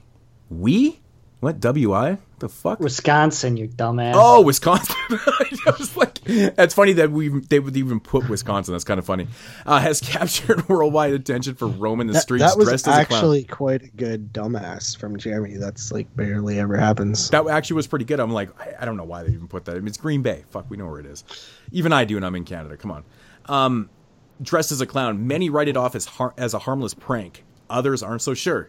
When a group of friends crosses paths with the clown, everyone calls gags. His true I- intentions are revealed. Okay. Can I ask you a question, guys? Why is the mm-hmm. coolest part of the story like not even like a thing? Like the the, coolest thing, part of the story. the coolest part of the story is this dust going on people's face and then make them go insane. Oh yeah, the, Like, the that's not even, like, like talked last about. scene was like my favorite part of the entire movie. Well, like that- it happens a couple times throughout the movies with like these magical balloons popping in magical places on people's faces, and then they go crazy. That's you know that's just part of the whole. It's like the coolest idea. It's like a cool idea, and they should have just carried that as their narrative of the movie because it's like interesting. Yeah. but they don't even like do anything with it. No, it, it adds to the ambiguity ambiguity of the film in, in as a whole. I mean, you have no idea what anything about Gags the clown, if he's actually human or if he's an alien or if he's fucking like what his actual true intentions are. Obviously, his intentions at one point here are turning people into kind of mindless zombies because I don't really think they're dying. I think they're just getting sick and turning into mindless zombies. Oh, bath salts. I mean, they do reference that and shit, but you don't. This movie's the, the ambiguity of it is is ridiculous, man. It's just. I don't. I think they took a, a pretty decent idea here and didn't do anything with it, which totally sucks. But you know, leading into my thoughts on the movie, man, this movie is constructed horribly. I fucking hated this movie with a passion. I absolutely hate movies. Really? I fucking hate how the, how movies are done like this, man. Okay, this movie doesn't have one main character. It's got four sets of main characters. What we got I here- have that feeling too. It's like Secret Life of Pets 2, where it's like broken into like Yeah, eight dude. sub stories. So basically, what we get here, it's the movie itself is found footage. So it follows like, um, you know, some police officers, of course, with their their body cams and stuff, and then it also features a uh, a news reporter and her cameraman. They're trying to break the story of gags and stuff, and then it follows a group of teens that are just up to no good, trying to find out gags and stuff. And uh, what's the other group? Of The, People the crazy guy on Facebook. Oh yeah, and then the fucking podcast host, and he's out to yeah. This dude, that was the joke at the I- I beginning of the podcast. The, podcast host was the fucking worst, dude. It Yeah, was dude. so fake and just didn't. it didn't feel realistic at all. Like, dude, you're gonna be peer pressured into shooting a human being after the cops told you that, like, hey, we can't do anything because he's not like breaking any laws or anything. Mhm. Like, dude, get out of here. Like, it's just like it's dumb. Like, you you you must believe your audience is stupid to try to pull that off and to try to make that like a defining moment of the film where I mean, like I guess there this is- right wing guy is like peer pre he's not really that fucking uh hardcore at all and he has to like he's peer pressured like it's ridiculous dude Well, that's the thing, man. They're, they're definitely a social commentary in there, and they got a little bit political in this too, which I don't even want to get into. I fucking it was all bullshit, anyways. But yeah, this guy's character is he's just a phony fucking you know person in media, you know, and things like that. He's he's phony as fuck, right? But the whole structure of this film follows these four groups, and of course, it's all type found footage and shit. And it, it's really, really fucking choppy. It goes back and forth between all these main characters through the majority of the film. It, it, it really is. But it's the thing is, it's not entertaining though. That's the major problem with this. No, yeah none of the groups. and honestly dude like when you were watching it were you like oh this totally could have potential like Well, this, this honestly, is a cool idea Honestly, The like I, clown- like I said though, the, the the idea of Gags the clown is here. They don't even explore the clown much. We get so much of these main characters and not enough gags at all. We don't even really see gags until pretty much the last scene in the film. You know, besides these odd balloons and stuff like that, but they don't really do anything with that. They don't tell you. They don't get into exactly what these intentions are. They don't tell you shit. It's all about these characters and trying to find gags. And then when it comes down to that's probably the best scene in the film. But what the fuck, man? The whole ride there is not entertaining at all. All these characters Yeah, you and- fucking and hate. here's another thing, it's not even funny. it's supposed to have funny parts in it. It's not funny. You know, it's actually more annoying. Like you said, the podcast guy of, of the right, uh, the right podcast. That was the joke off the the top of the Yeah. the show and stuff, of course. But I mean. Oh my god, dude! It's just a frustrating watch through the whole thing. I'm like, this thing better come to something. At one point, they do actually mention, you know, something about killer clowns from outer space, and that's essentially what this movie kind of is. It's kind of a, it's either a homage to uh, killer clowns or just a blatant ripoff in a sense, because you know, in a sense, in killer clowns are harvesting humans and stuff like that. Maybe that's what Gags is doing with his zombie powder. I don't fucking know because they don't explain any goddamn thing in this fucking movie, and that's frustrating because I hate when they take good ass ideas and they don't do shit with them. This movie sucks a big fucking dick. I hated it. Fucking hated this movie. I, I didn't hate it nearly as oh, much as you hated Yeah, I didn't hate it as much as you either. Oh, it was Um, awful. I thought it was like you know not Average. good. I, I actually thought it was not good. Like I remember finishing it and I was like, I was like that just wasn't good. And it it aesthetically, it looks like it has somewhat of a budget to it. You know what I mean? Like it, it looks like it has, Even though you it's know, shot something- found footage, right? Yeah, the acting is not Bad. good. Um, yeah, absolutely. I Oh, hated The more newswoman though. I hated the writing. She was terrible. I just hated the writing.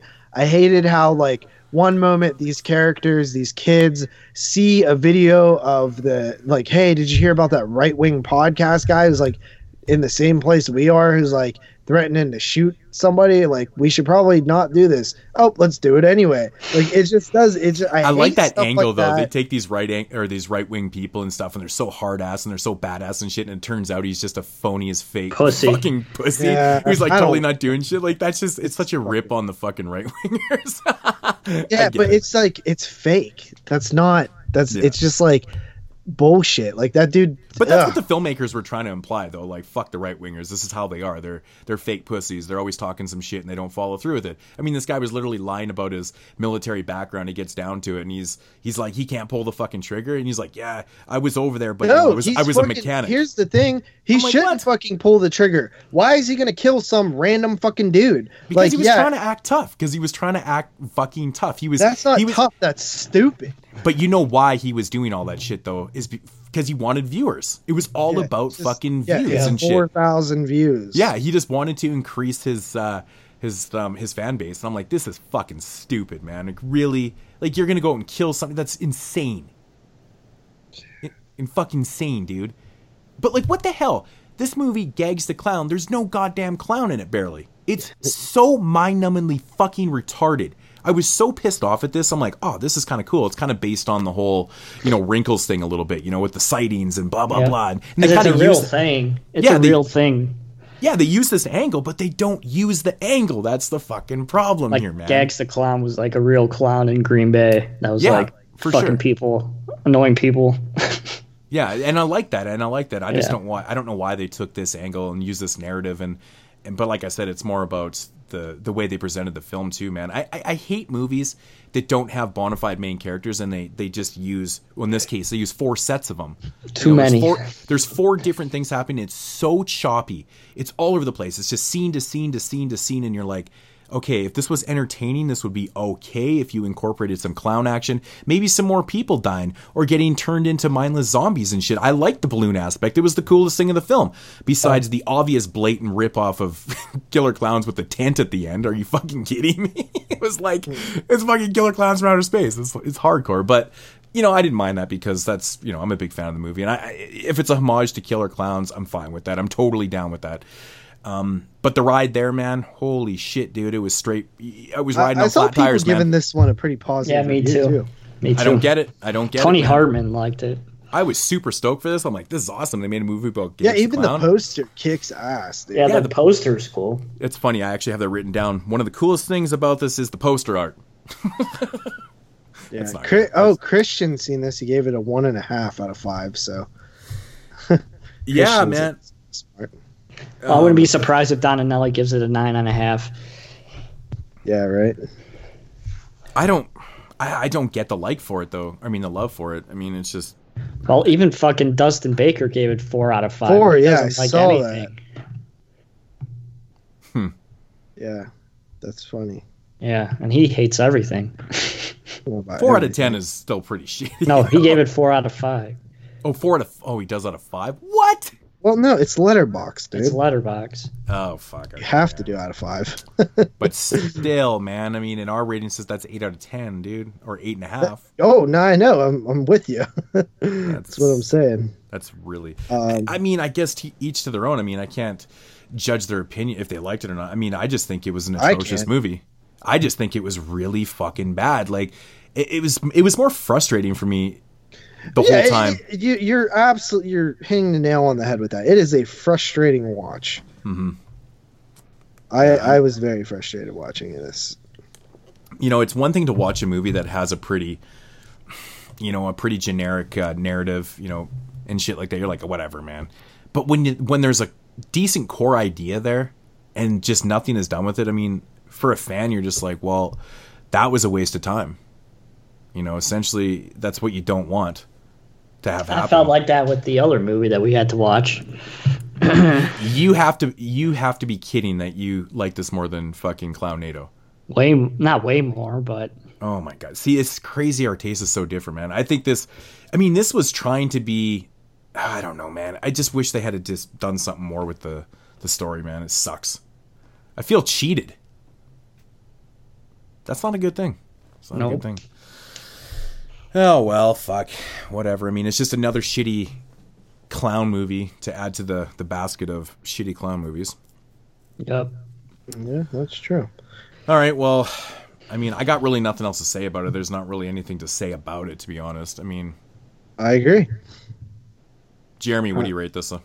I want to say, what kind of bad friends lets a friend throw up blood and be like, "No, he's fine. It's nothing." Anyway, uh, I had it at a five, but I'll give it a four and a half after our discussion. Four and a half. I am 100% at a four on this one.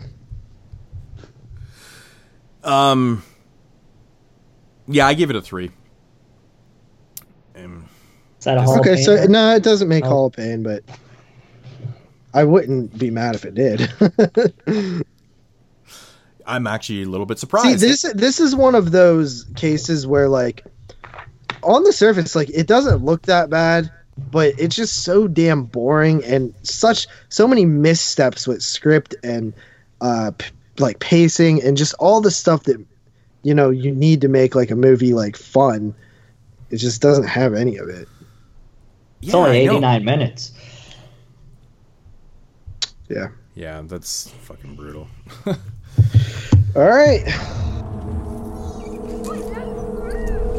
Hey, Wrinkles, I need you to come get these kids. Yeah, I got a child that's supposed to be 30 bucks, come scare them. Moving along to another film from 2019, and it's kind of on the same premise. Um, it's called Wrinkles the Clown. Uh, this is actually a documentary about. Okay, let me just say this. I knew nothing of this film going in. I, like for the first like 25 minutes, I couldn't tell if this was a documentary or a mockumentary. No, and it's I a was documentary. like, I had to look it up because I was like, is this a fucking like? I it felt like a mockumentary to me. Well, I mean, it kind of it kind of does that a little bit though. Even halfway That's the through. point, because you don't know what's supposed to be real and what's fake, just like what the thing is trying to say. Yeah, it's just oh my god. All right, so yeah, the Wrinkles the Clown story documentary. In Florida, parents can hire Wrinkles the Clown to scare their misbehaving children. I mean, the story is with Wrinkles a Clown, you know, he created these videos and they kind of went fucking viral about him scaring children and shit. And I mean that honestly that's a really amazing premise that it actually worked. Um, you know, he would go around promoting himself with stickers and stuff with his real life cell phone number on there, and then it just it just went ridiculous. It went super Yeah. viral. You know, people were you know basically making YouTube videos about this guy Wrinkles a Clown. They were making videos filming themselves, you know, calling him and shit like that. And you know, at one point in the documentary, they even say that he had like over like two million or something like that uh, emails and and texts and shit. I'm like, that's insane. Mhm. But the whole premise of Wrinkles the Clown was, you know, he can be hired to scare your kids when they're bad and shit. And, you know, that's actually a pretty interesting idea, making a living off scaring kids. Yeah, I, I agree because it's like not, it's not it. Like if I had a local dude that was do that, I would I would totally scare my little cousins. I mean, I did it myself, so I'm I'm actually a little bit surprised they didn't get more into, you know, they had the psychologists in it and how they're like, well, you know, this is just not good. You know, it's Yeah. it's almost it's borderline abuse. it's borderline Fucking child abuse and all that That's type of shit. But you got to get scared as a kid. Me and my my coworker today, he he he was talking about how he's you know at his new girlfriend's house and she has a couple of kids, and he's like, yeah, you dude, like at night, like I'll throw on a mask or something and I'll scare the shit out of him. And I'm like, awesome, dude, you're doing. I know, proud." right? I mean, I mean, we grew up like that, man. Adults Yeah. used to scare the shit out of us all the time, and it was like.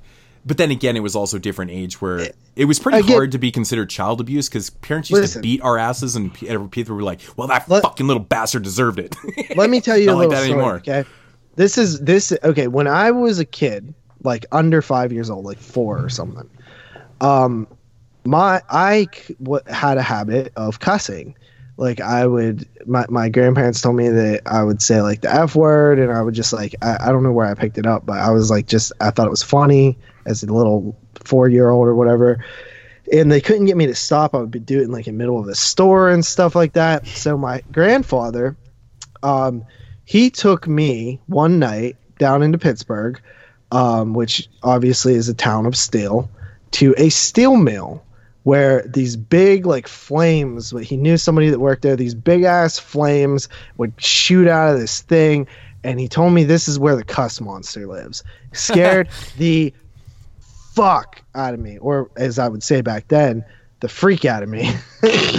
And uh it, you know it totally worked. You know what i mean? I did not cuss for years. Like i even when kids on the playground were cussing at like eight or something like that like i wasn't cussing because i knew that cuss monster would get my ass. And i was like i'm not doing this.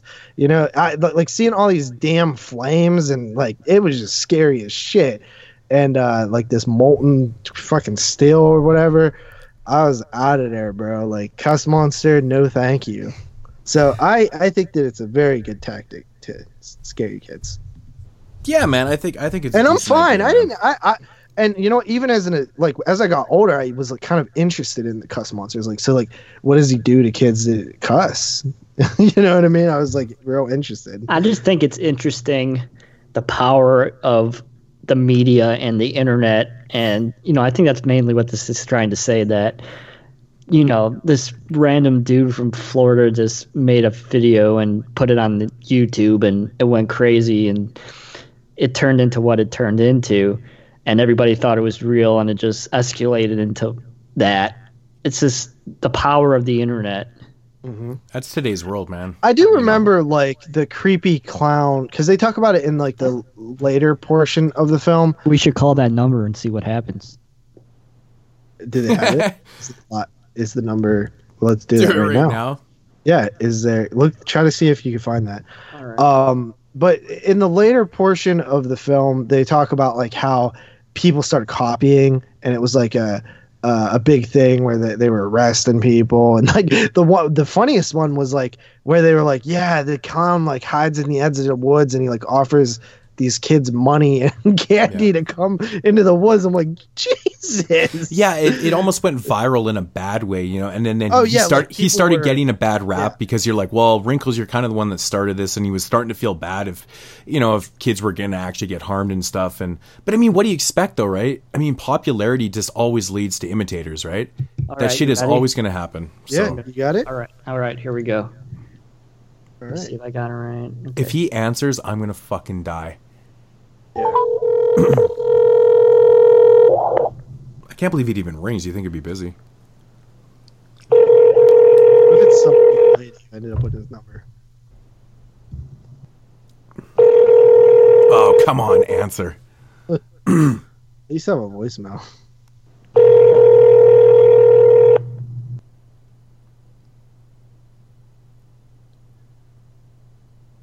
Hello, you reached Sprinkles the Clown. Oh shit!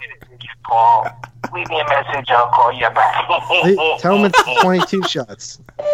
22 shots loves you and fuck Jerry. That's Dude, Well, that, that was awesome. we, we just idea. became we just became part of the uh, the pop culture, man. Yeah.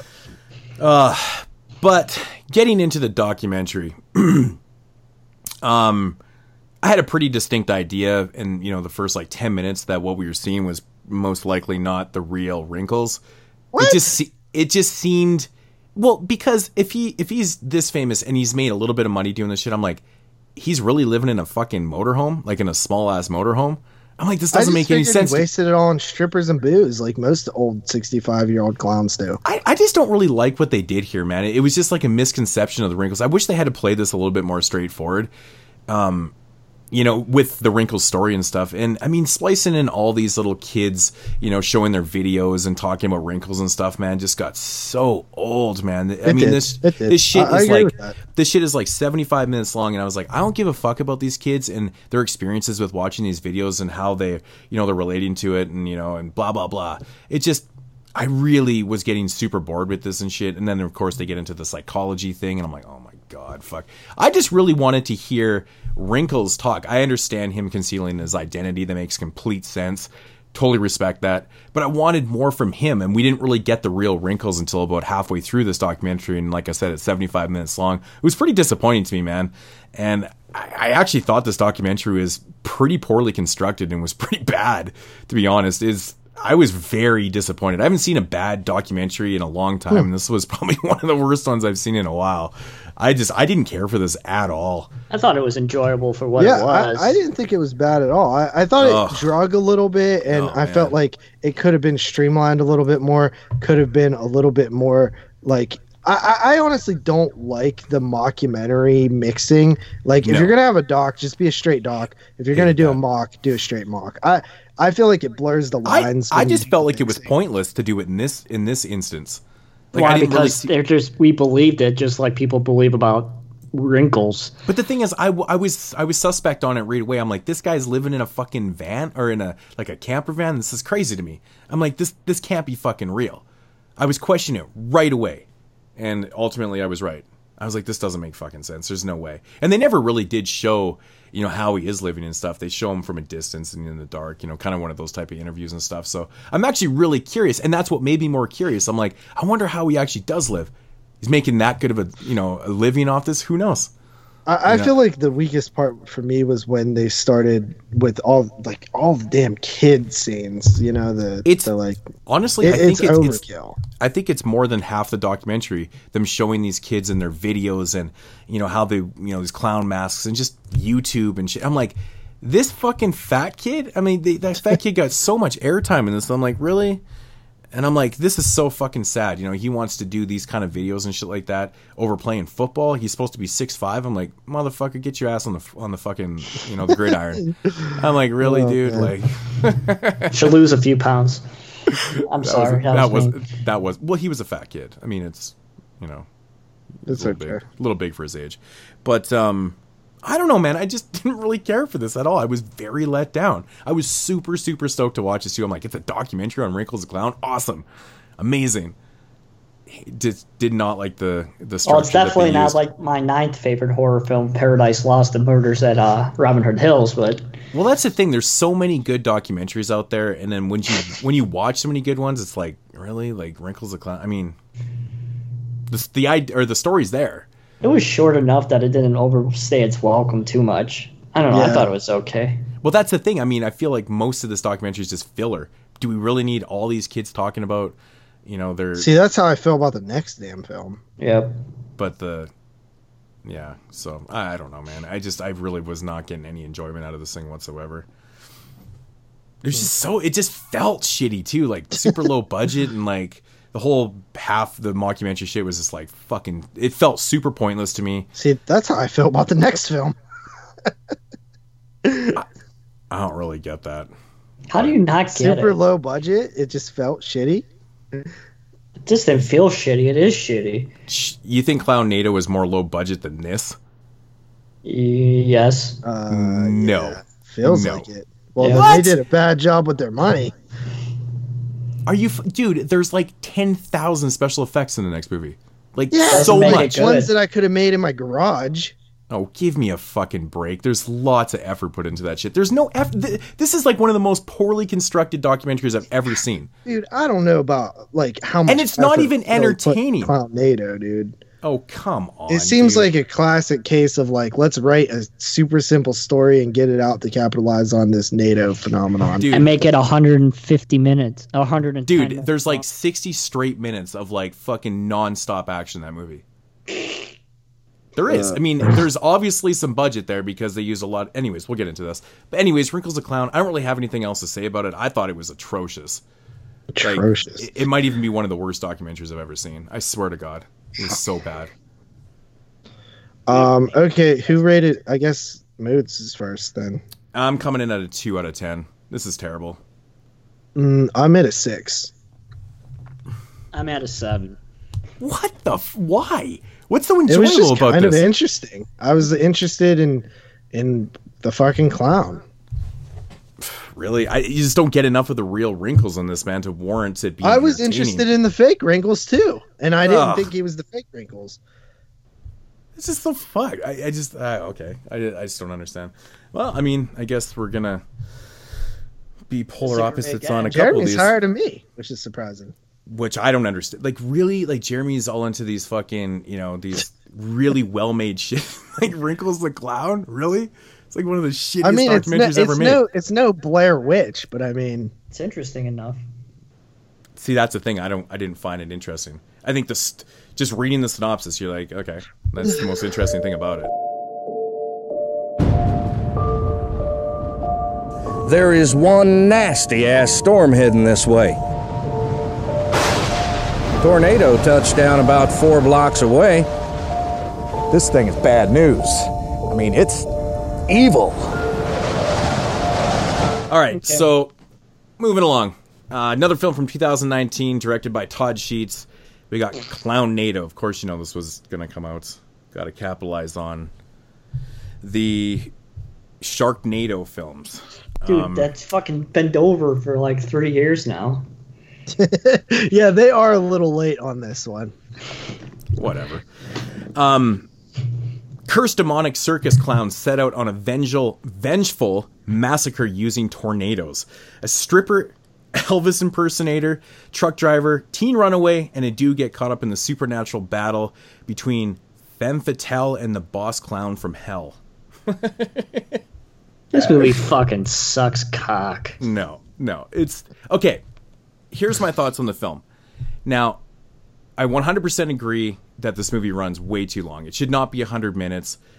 Uh, the first 40 minutes, in my opinion, could have been cut down to like 20. This thing would have brought down the running time, you know, down to 80, probably 75 minutes, you know, with the credits and stuff. Would have been perfect for it. Yeah, that's all right then. I think if they had have just the opening scene in the film drags like a motherfucker. Actually, the Yeah. first, like I said, the first 40 minutes is pretty bland, actually. It's just a lot of dialogue, just a lot of kind of build up and shit. But I really think that she should have edited this down dramatically. And there's also another scene later in the film where you know, a bunch of the characters are talking to this police officer. Uh, you know, they can't get through this road and stuff. And that scene goes on for way too long, Or too. carrying a fucking Dude, thing that- of that oxygen. se- when he for says like when he's like 15 i don't have time to call my deputy so you're my deputy or whatever i'm like what the fuck kind of you wh- why why is this random dude your deputy Yeah, I don't know. But I mean, once the 40 minute mark hits in this film, man, and basically all these characters are at this uh, um, diner, and of course the clowns arrive with this, you know, tornado. That, that scene's too long too.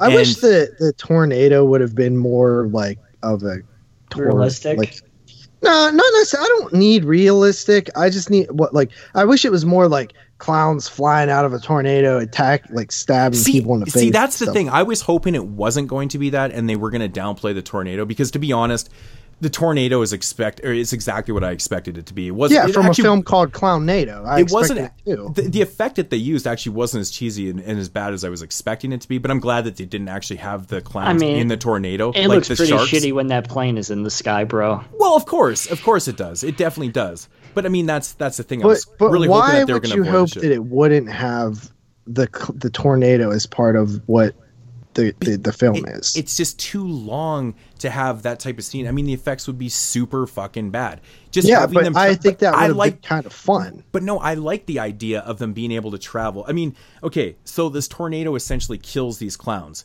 and somehow, which is not even explained, they, they gain the power to travel through the tornado. It's ridiculous.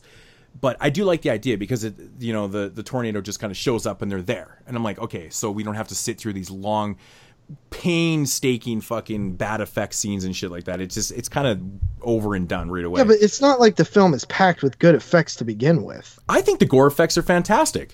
I mean, fantastic. All the They- blood looks like for- fucking water, dude. It's not fantastic, bro. for for a l- well, I think it is. It's my opinion. I think They're it's good, but they're not fantastic. Dude, the thing is, and there's a fuck ton of gore in this movie too, man. I mean, it's a typical Todd Sheets film.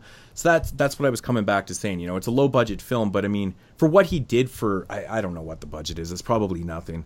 Eight I mean, dollars. it's it's kind of like what they did with Bonehill Road and shit like that. I mean, I, I like Bonehill Road way more than this. See, but you know, honestly, man, the last like four or five Bone Todd Hill Sheets Road- films have been pretty good, man. Like honestly, pretty decent and shit. This is definitely my weakest uh, film that he's made out of last, last four or five and stuff like that. I mean, like I said, the editing really hurts this film. I think if it was seventy five minutes, tightened up, I think you would have had a lot better forget film. 75. If this was 70 minutes, I think it would have played so much more fun and been. It, it, it- the joke gets old, dude. Like it's it's just not fun at a certain. I was just flabbergasted why they pulled an Ed Wood and didn't do another take of them going into that fucking elevator. Like, it- like by the but like by the time they're like just oh, Wood. a tornado needs equal parts like hot and cold and up and down and like if we get a fucking nitrogen we could start like i'm just like dude this is fucking just dumb and just not Fifteen fun. minutes scene of them trying to take an ox- a hydrogen tank out of an office. It's like, oh yeah, that's actually the other scene I've written down. That one's too long too. But I mean, the idea be- behind killing the tornado actually kind of makes sense because that's how you would actually just extinguish a fucking tornado is by making it all cold and shit. I mean, yeah but the why not idea kill is the there. clowns instead of the fucking tornado well, because I think the tornado might still be. I don't know. Maybe the tornado. like you would needs think like okay what what is an easier thing to do kill a clown or kill a tornado Well, in this case, it was kind of hard to kill the clowns because they were killing everyone else. To be honest. Yeah. I mean, they couldn't fucking kill them. So the idea is to extinguish the I just think tornado. the tornado is a super afterthought and it's just gimmicky. And it should have just been a killer clown movie if you're not going to have more know. I- see, tornado is, other I than fu- traveling thing. I would have rather had him travel in a super fucking fast little tiny clown car. That would have been funny. The tornado thing is gimmicky. It doesn't work. It's it's just it, it it seems like an afterthought. I don't think so. I think it's actually kind of fun, and I'm glad that they didn't overuse the tornado thing. They show them the clowns showing up from these tornadoes Yeah, a couple different clown- times. It's called Clownado though. Like you you expect a that's little because that's NATO because of the action. curse. That's I don't know the fucking curse that's put on. I don't know. I mean, there is definitely some Yeah, narrative. there's issues here. tornadoes all over the cover. There's three of Uh, them. This is misleading. Yeah, it's a fucking. It looks like a sci-fi film. Every sci-fi film cover is misleading. Fuck, it's never what's in the film. Let's face it. Um, but yeah, you know, I mean, I actually thought the clowns looked pretty cool in this film. I thought the gore was okay. There's a I like really, there's the a main- really. No, no, no, no, no. I would've didn't liked a say the little gore more was okay. from- You said the gore was fantastic. I did. Get I your actually- shit right. Okay, well, I you know I stick by it, you know, and that's what I always do. I don't I don't fucking bullshit. I think it was really good. Um, I actually really like the female clown in this. She was kind of fucking like rugged and nasty and shit. There's a scene where she takes this gore and she rubs it all over her fucking naked titties. I was like, that's fucking awesome. I don't know. I just never seen that in a film before. There's a a brutal, absolutely. Really, I have it's a movie called Hostel 2. Okay, Jeremy, you know, you like to okay. You love to watch intellectual films, right? And discuss intellectually, you know, in yeah, but intellectual like. I was saying in the chat, dude, he does like his fair share of dumb shit. Like that. I know, but I mean, but even- but movie, even like, though- I named like four or five of them. But even though I know he hates this film, and you guys, and but at least have a civil conversation about it. I mean, just state your points, right? That's I all. said you said you can't think of any other movie that did that, and I just named one. All right. Anyways, I thought that was actually pretty cool. There's a fucking terrible. Well, again, Jeremy. I mean, They do it's- the they do the you do this a uh, lot when we're talking about film. You're like, this movie fucking sucks, and you don't say anything to back it up. I'm like, okay. I said why it sucked. It has the scenes are too long, and I don't but find that's the what characters I'm even saying. interest- I- I'm saying Okay. that too, and I'm I'm I actually really enjoyed this film. I don't like You the know. characters. I think the acting is shitty. Uh, Dude, okay, come and okay. Acting We've we we've discussed this a million times, man. I mean, these no budget type films and shit. Is it really appropriate It- to really judge the acting? He shoots I mean, too we much know what we're coverage. getting. That's the problem. We know what we're getting ourselves into. Actually, I shoot- think one of He I think shoots one of the worst much scenes- coverage. Yeah, well, of course, but I mean, you can shoot fucking three, four hours for any film. It doesn't matter what you shoot. It's all about the edit. I agree. The editing in this film, or the the final edit, I shouldn't say you know from scene to scene is bad. I mean, the transitions are fine. I mean, it's even shot well. I mean, the fucking cameras that they use, it looks good. But the fucking final edit is the biggest problem in this movie, in my opinion. It just it should not be this long. I have no idea why you would ever try to expand your film to Dude, 100 minutes. like it's I insane said to in me. my it's insane to me. letterboxd review, it's insulting to me that you value my time so little that you expect me to to sit through a two a, a almost two hour film called Clownado that has like do- literal dozens of scenes that I'm looking at like this could have been trimmed. There's literally nothing happening right Try now. watching this dialogue is nothing. This dialogue is fucking pointless too. Like I, it just it very it makes me want to not like the movie, which Try is watch- fucked up. Because honestly, and I said it in the Fresh Cuts chat, I didn't think this film was overly awful. Like I I could have totally if this was 70 minutes, dude, I totally could have been like, "Oh, that was a that was a fun little, you know, low budget indie. Like, let's get Man. the crew together and make a fun little clown movie. I'm But- not lying, man. This is the type of movie that I would love to recut. Just like send me over to Todd's house and be like, dude, let me recut this fucking movie for you. I'll take take this out, take that out, I don't take even know if he's the editor, though. You know what I mean? Like, I yes, don't. Yes, he know. is. He edited, produced it. Oh, come on, it. Todd dude, Sheets. dude, Todd Sheets does everything. He produces, he does the effects, he does the directing, he does the writing, he does everything on his films. That's why I respect him, man. He's a fucking workaholic. But I I mean, respect everybody, too, I everybody has misses. My time a little bit more. Fuck's sakes. I- I'm just okay, saying. you know what? I, I Look, do I- respect that. I- I respect that because that's one of my biggest complaints with the film too. Besides the shitty ass Linnea Quigley fucking um, cameo in this film. God, she's atrocious in this man. She's fucking so bad. I was Yeah, like, she ah. and, she's actually shown up in probably the last four or five Todd Sheets movies, but this particular cameo was really fucking bad, dude. I was like, oh man. I don't know. I, I- was kind of getting a kick out of the Black Elvis thing. It was reminding me of Kool Keith because the whole Cool That Keith Black Elvis thing. character in the movie. It was kind of funny that they even put that in there, and it was I like the part in the film where the fuck I think it's the uh, the sheriff, and he's like, "Yo, man, you're dressed." He says something on the lines of like, "Just just tell people that you think it's Halloween because you shouldn't be dressed like that around here." I was like, "Oh fuck," but it's super ironic, right?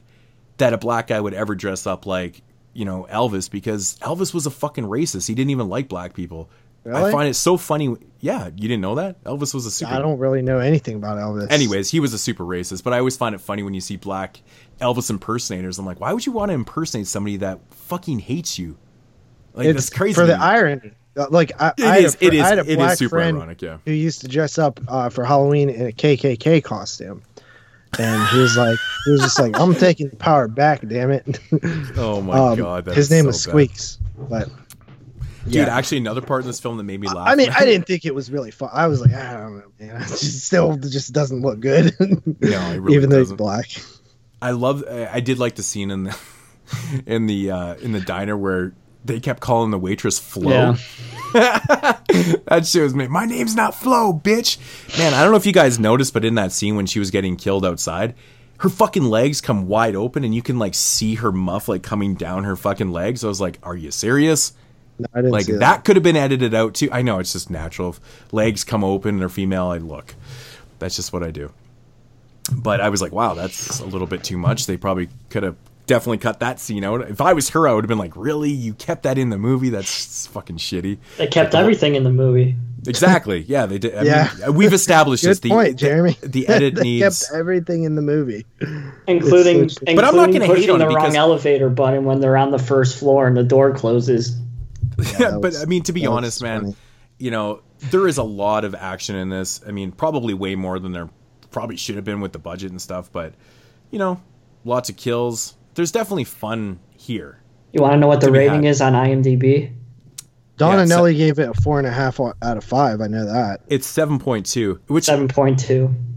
yeah, I'm, I'm looking at it right now. I'm like, I'm actually wondering how it got so high on IMDb. There must be how many Todd reviews? Sheets has a lot of accounts. Two thousand. Two Two thousand? No, it says Twenty. twenty. fucking kidding me? 1964. Well, user reviews on here says twenty three. Yeah, but if you go to the top, 1964. Yeah, yeah. I'm just saying. yeah, That's that's great. that's really insane. But Donna I mean, I Nelly. guess- Donna Nelly gave it a four and a half out of five. Yeah, but So he's that's like- retarded. But that's like nine, nine and a half according to our scale. That's insane. Yeah, but he's retarded. He gave Strangers a two out of ten. yeah, but It's- oh my god, that's fucking crazy. That is I, I fucking love like I bust Don's balls a lot, rightly so. Um, but I love looking at his Letterboxd. I am not joking. It's one of my favorite things to do. I just don't understand him. Doesn't make sense to me. Dude, he just is loves entertainment value over This isn't entertaining though. to him it is, I Well, guess. to me it is. I had a, I had a fucking blast watching this, even though the first forty minutes were a little bit tedious. If it hadn't have picked up the way it did, I was like, oh, I don't know, man. But I had fun with this. It was definitely fucking way better than the, the previous two pieces of shit. Ugh, that was a bad double feature that night, man. Gags and wrinkles. See, I I was like hating you for picking this thing because like I was already and it's only bored. because of the runtime too. Like I said, if this movie was 75 minutes, it would have been a 70 totally different story. even 75 i probably still would be mad No, I don't think it need. I mean, it's a 70 minute movie there's not enough action or story in here to be there's lots of action. There's like 60 straight minutes of action in this. There's yeah just, 60 straight minutes exactly It should 60 but you have to have some fucking narrative. You can't just have There's action for no 60 narrative. minutes. Yeah, there is no What is narrative. the There narrative? is. There's a whole fucking cur. there- It's a revenge story. It's a revenge story. You I mean, can throw you, dude. You could tell that whole thing in thirty seconds, and it'd be just as impactful. I didn't say you couldn't, man. I'm not disputing this fact. You keep coming back to the the excessive runtime and stuff. I'm like, I know, I agree. I'm 100% agreed in you. For sure. But there is a narrative. I mean, it's a revenge story at, at the core. I mean, the opening scene is insanely long. It doesn't need to be like that, but actually there is one cool thing in the opening scene when when she is being forced to kill her husband or whatever from these evil or from the clowns that she's part of this whole circus and stuff. There's actually an evil eye poster on the wall and uh, which is a Mario Bava film, and which got me thinking. I'm like, throughout the film, they have this crazy ass, you know, fucking lighting scheme throughout the whole film. Which, you know, if Jeremy wasn't hating on the film just because of hating on the film, he probably would have noticed that because he generally notices things like good lighting. Um, very Italian uh, in lots of parts in this man. Doesn't of make it greens and good. reds. What do you mean it doesn't make it good? Just because it's Italian lighting doesn't make it good lighting. But it was good lighting though. The lighting was decent. Yo, fuck off! Shut up! You guys are just fucking. You guys are just straight bias assholes right now. Well, I, I mean, it was. I'm It was being actually very quite honest with this review. Like, I'm. I don't think I'm being a hater at all. I, I- Nah, I well, think Jeremy's not being on. I mean, fuck, dude. He just he hated the movie going into it, and this is this is the review that we get. It's crazy. You can't be. You can't have an intellectual conversation about a movie that you don't like. It's crazy I just don't know what to say about it. because you weren't paying attention to it, man. I was paying attention. You were hating the movie so you. much that you're just like He was you can't- paying so much attention that he noticed that the fucking they didn't hit the right floor. Because like I wouldn't have noticed that. I noticed that. I don't notice shit. I was like paying that. attention. Anyway, Whatever, man. I mean, as long as I mean, Like how the to hell me, is a little to me it was how the hell is a little person comes out of fucking person? That makes no fucking sense. When the when the midgets' heads get head get ripped off and they say "Pop goes the weasel," actually made me laugh out loud. it's so fucking stupid, but it's kind of funny. I don't know, man. I whatever. I mean, teacher. I mean, I didn't expect you guys to. I I just wanted to watch it. That's why I said add the third one in there. I'm glad I did because this is the only one that I liked this week. So at least there was something for everybody. You guys enjoyed Wrinkles for some odd reason. God, that thing was worse than a wrinkly dink. it's just, it's just so funny. I don't know. I, I like I would. I mean, if I was gonna watch them again, I would choose Clownado over over Wrinkles probably because I feel like once you see that, you don't need to see it again. I mean, you don't need to see this either, but at least there's like funny I beg. I beg, I beg to differ, man. I think there's, I mean, people that are into these films, you know, like I mean, I don't want to use Don and Ellie as a, an example because he's just he's a bad example of everything, I guess. But I don't know. I think there's people out there that are gonna find some entertainment value. in this Yeah, man. he I gave mean, that one like Giallo that we like hated. Like we all gave it like a four. He gave it like a ten or something. and then Give it a continue to- nine. and then continue to to say that he schooled us on when he was on Italian month. yeah, he was like, probably schooled me- me. I, I don't was. know. I don't, I don't know shit about I don't even. this. What episode was he? Oh, he's on the um Bianchi the Bianchi one. Yeah, that's right. In that massacre. that was the third, and sh- that movie sucked. Yeah, That was Oh, a bad He one, gave it a nine. he gave it a nine. which And didn't I, make any sense. I even sense. think that in the review he didn't like it. Like in the review, he was like agreeing with everything we said. And he's like nine out of ten. We're like, what nine? oh, I think I think what he's referring to now, when I think about it, it was what what the peeper saw because we Oh. originally thought, which is you know, it's funny because I've even looked into that since and stuff, and you know, he's connected to that film. So I don't know how true that he never directed any part of it or blah blah blah. Who fucking knows? It- all I all I all I know is that it would have been a better choice instead of Massacre on that show because that movie's actually really good. Um, yeah, I liked it. We I watched it for seventy two. Yeah, it is a good film. It's it, what I like about that is one of those films that just you can't make today. It's Mm-hmm. just different worlds, man. Uh, Um, I guess it's my turn to rate first. Uh, yeah, this movie to me, like I said, if it was 70 minutes, I would be like, okay, I don't think it's good.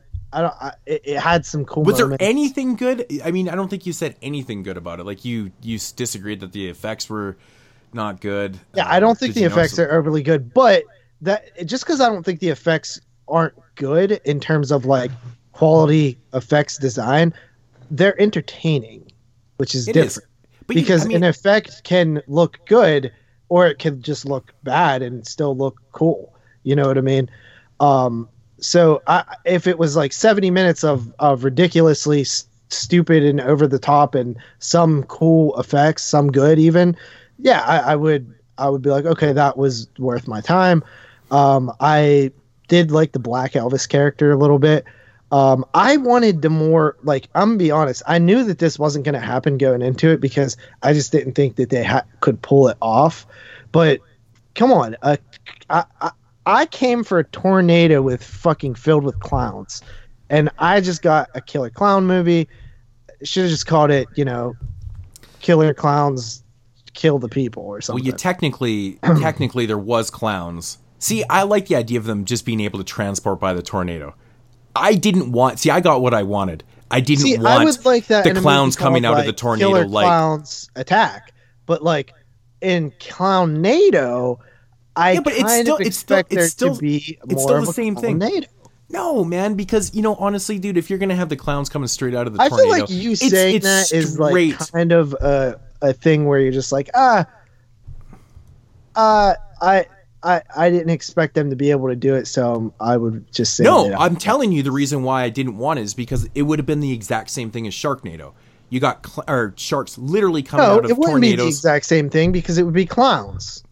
it's the same idea. They presented it differently, and I'm I'm glad that they did it differently instead of having clowns coming straight out But of the tornado. it? Then you shouldn't call it Clownado. call it Clown. what are you talking about? They still transport by tornado. Clownado's great for it.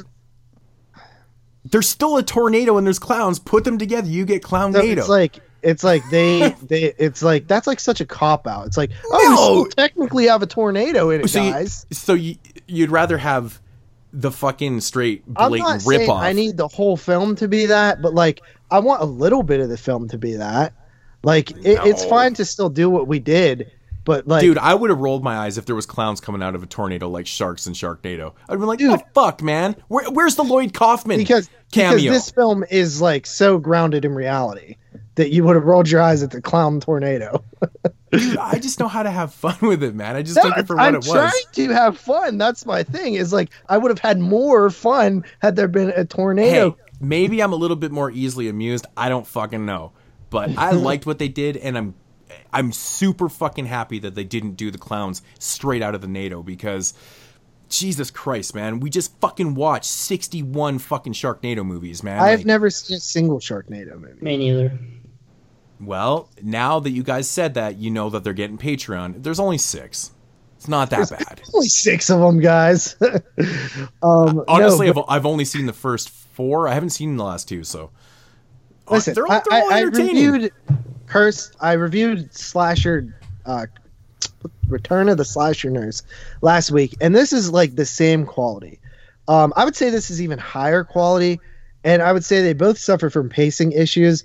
But I just thought the the Slasher Nurse had like a better story and a better uh, sort of thing with uh, the um, a story. the the kills and the uh, funny moments and stuff like that. But you know, so uh, but I really think these films are on par. Like they're very similar in terms of like quality of film.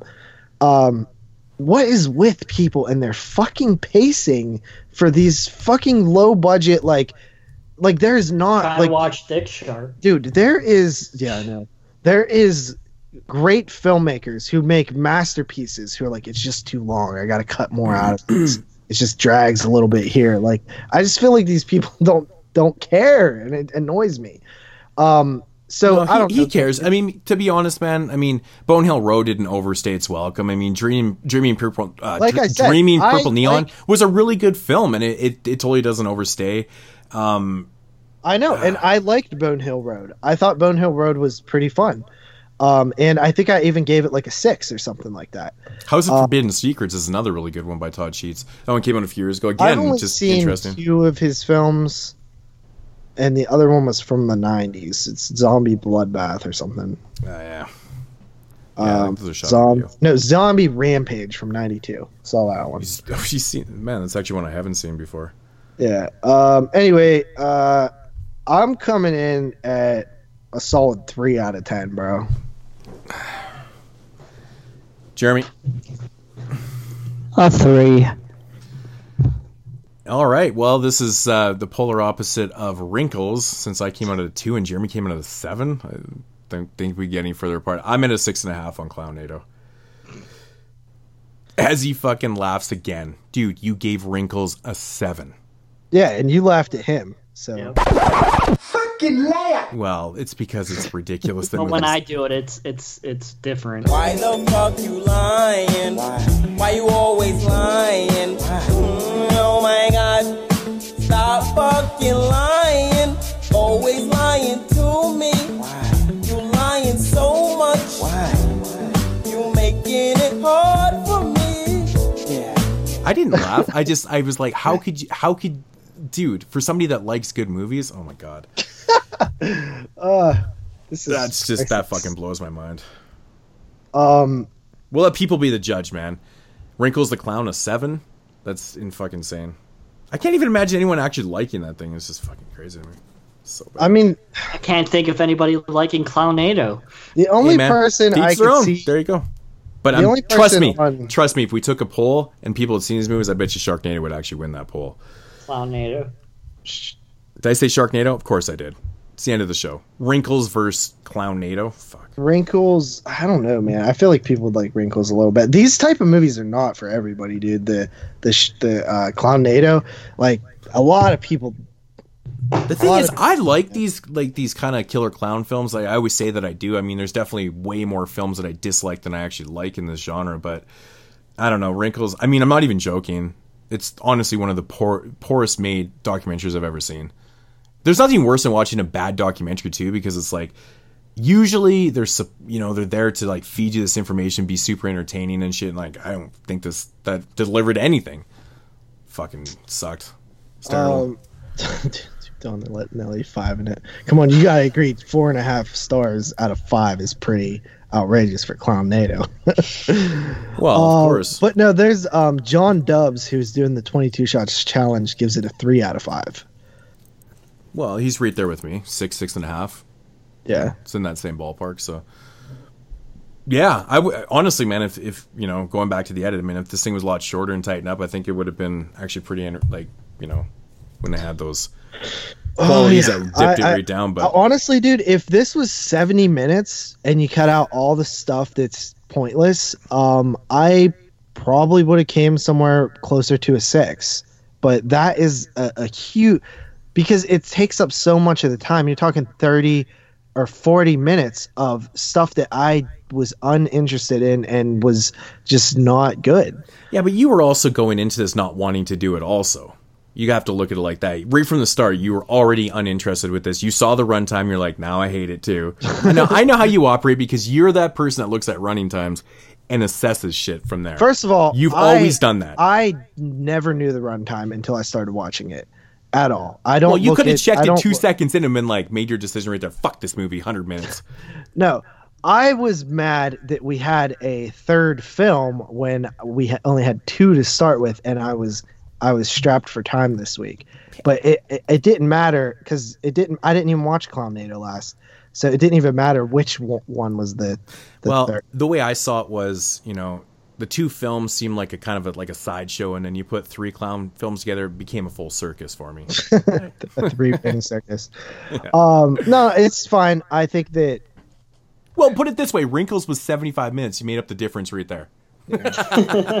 um, it's funny because like I want to do another volume of clown movies, but can we do like let's do the Killjoy franchise one day, or, or like even just other clown movies? Because like I I want to I like talking. Killjoy I like would- clowns. Clowns are cool, man. But Well, I mean, if we actually did like a really good one, you know, like clown and fucking you know Clown some the, great. some of the really better ones. But Clown actually, I wouldn't mind doing the. Killjoy. Fr- What is there? Six movies now? Like, I, I feel like idea. I feel like the second we do the I feel like Killjoy we haven't franchise, got into Full Moon at all, besides Puppet Master. I feel like if we did the Killjoy films, the second we did the show, a seventh one would come out. Oh, I, dude!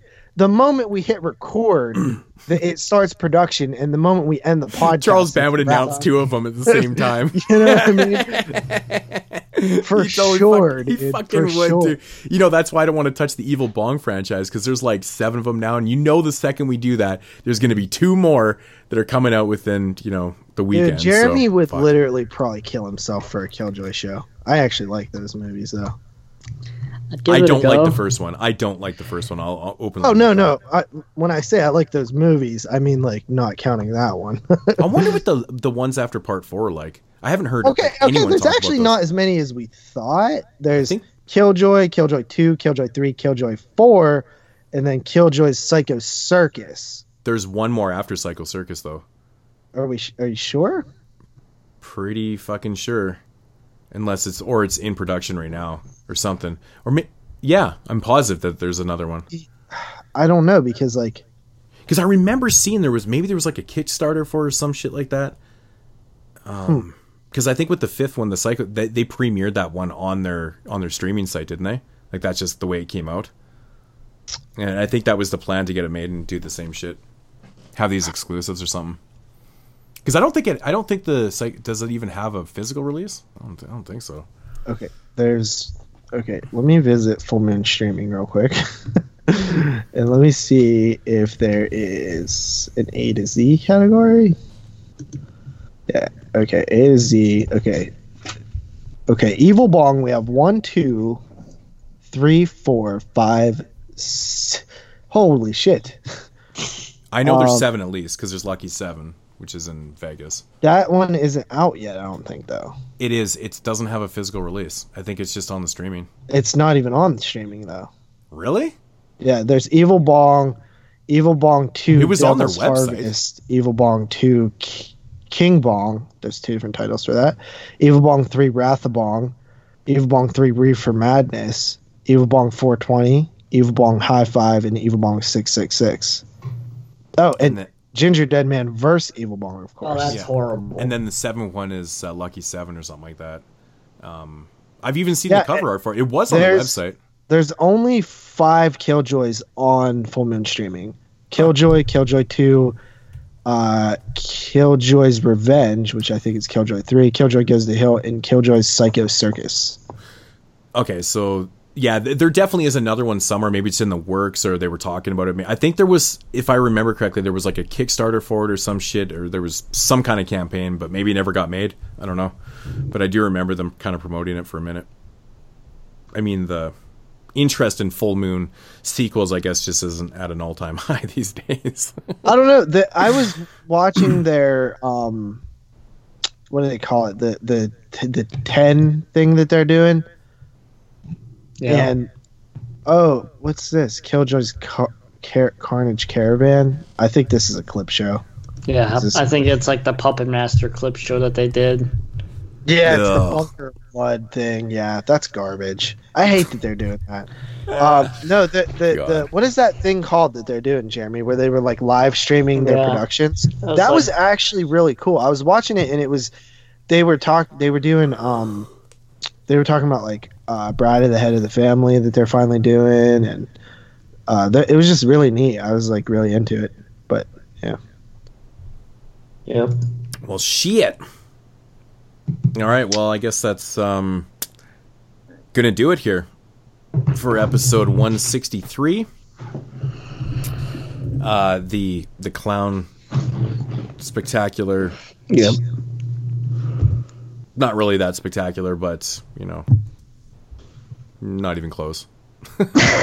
Well, there was no Hall of Painters, which surprised me because I expected at least one. I thought for sure Wrinkles was gonna make it. Hands, I thought you guys. I for sure thought Jeremy would be just hating on it too. Fucking blows my. See, this goes back to what I was saying before. He just blows my mind all the time. I never. This is why I don't recommend movies to Jeremy because I have no idea if he's gonna like something or not. You know, Like I, we're just so far apart on that. It's insane. I two to a, two to a se- like a seven is really good. That's a really really good rating. um I mean I would say Gags should have. The, the, Good, Gags at least should have made the Hall of Pain. That movie sucks, man. Fuck, I hated it. Yeah, what was I on that? A four? Yeah, four. So you guys were both at four? Oh, four and a half. Jeremy actually came in the highest on two of the movies today. Wow. Yeah, that's definitely not like him. Considering they're clown related movies? God, next thing we know, we're going to do a shark movie or shark podcast and he's going to come in the highest. not happening. All right, so that's going to do it for episode 163. Hope you guys enjoyed the show. Jeremy, take us out of here. All right. Thank you, everybody, for listening to episode 163 of the 22 Shots of Moods and Horror podcast. As always, you can follow the man, Moods himself, at youtube.com slash mood616. I would say go over and watch JP's 31 Day of Horror on his channel, but he's going to fail as always, so there's no point. youtube.com slash doubleshotj, and there's no point to follow me. Us a voicemail at 724-426-6665. Leave us any questions at the email at the 22 shots of moods and horror at gmail.com. It's the 22 shots of moods and horror at gmail.com. Follow us on Twitter at 22 shots podcast. Follow us on Facebook, facebook.com search bar 22 shots of moods and horror podcast. You could also buy a official 22 shots of moods and horror t-shirt. You could either message me at E nesruler2222 at gmail.com or go to the 22 shots of moods and horror.com. There's an option at the top of the page for you to order your shirt, and I will send it to you. And we will love you very much. And make sure you support the Patreon to get the sand sucked out of my vagina. And you'll be entered to win a 43 inch 4Gay TV. Patreon.com slash 22 shots podcast. That should do it, everybody, for episode 163 of the 22 Shots Movie Horror Podcast. We'll be back next week with some non exploitation, courtesy of Moods. Is Mike coming on? Uh, I haven't officially confirmed with him, but if he wants to, for sure. Yeah, so we're going to be doing Satanico Pandemonium and uh, Alucarda. Looking forward I to haven't that. seen either of them. I hear they're pretty. I actually hear both of those are pretty good. Well, you do know, you know, um, the character from from Dusk Till Dawn. Which Um, character? The the sexy stripper. What's the fuck's her name again? Selma Hayek. Selma Hayek. Her character is named after Satanico Pandemonium, the movie. Oh, That's where they get the name from. So that that's Tarantino. I, I must be tired. I, I forgot Selma Hayek's name. She's like one of the most beautiful women in the world. That's insane. yeah, But anyways, that's where her name comes from from in the movie. yeah. Guaranteed Tarantino did that. Hands down. Well, he I'm pretty sure he's openly said he's a huge fan of the movie. So Yeah. Okay. Goodbye. Fuck you, Jerry. Deuces. Peace. Shut the fuck up!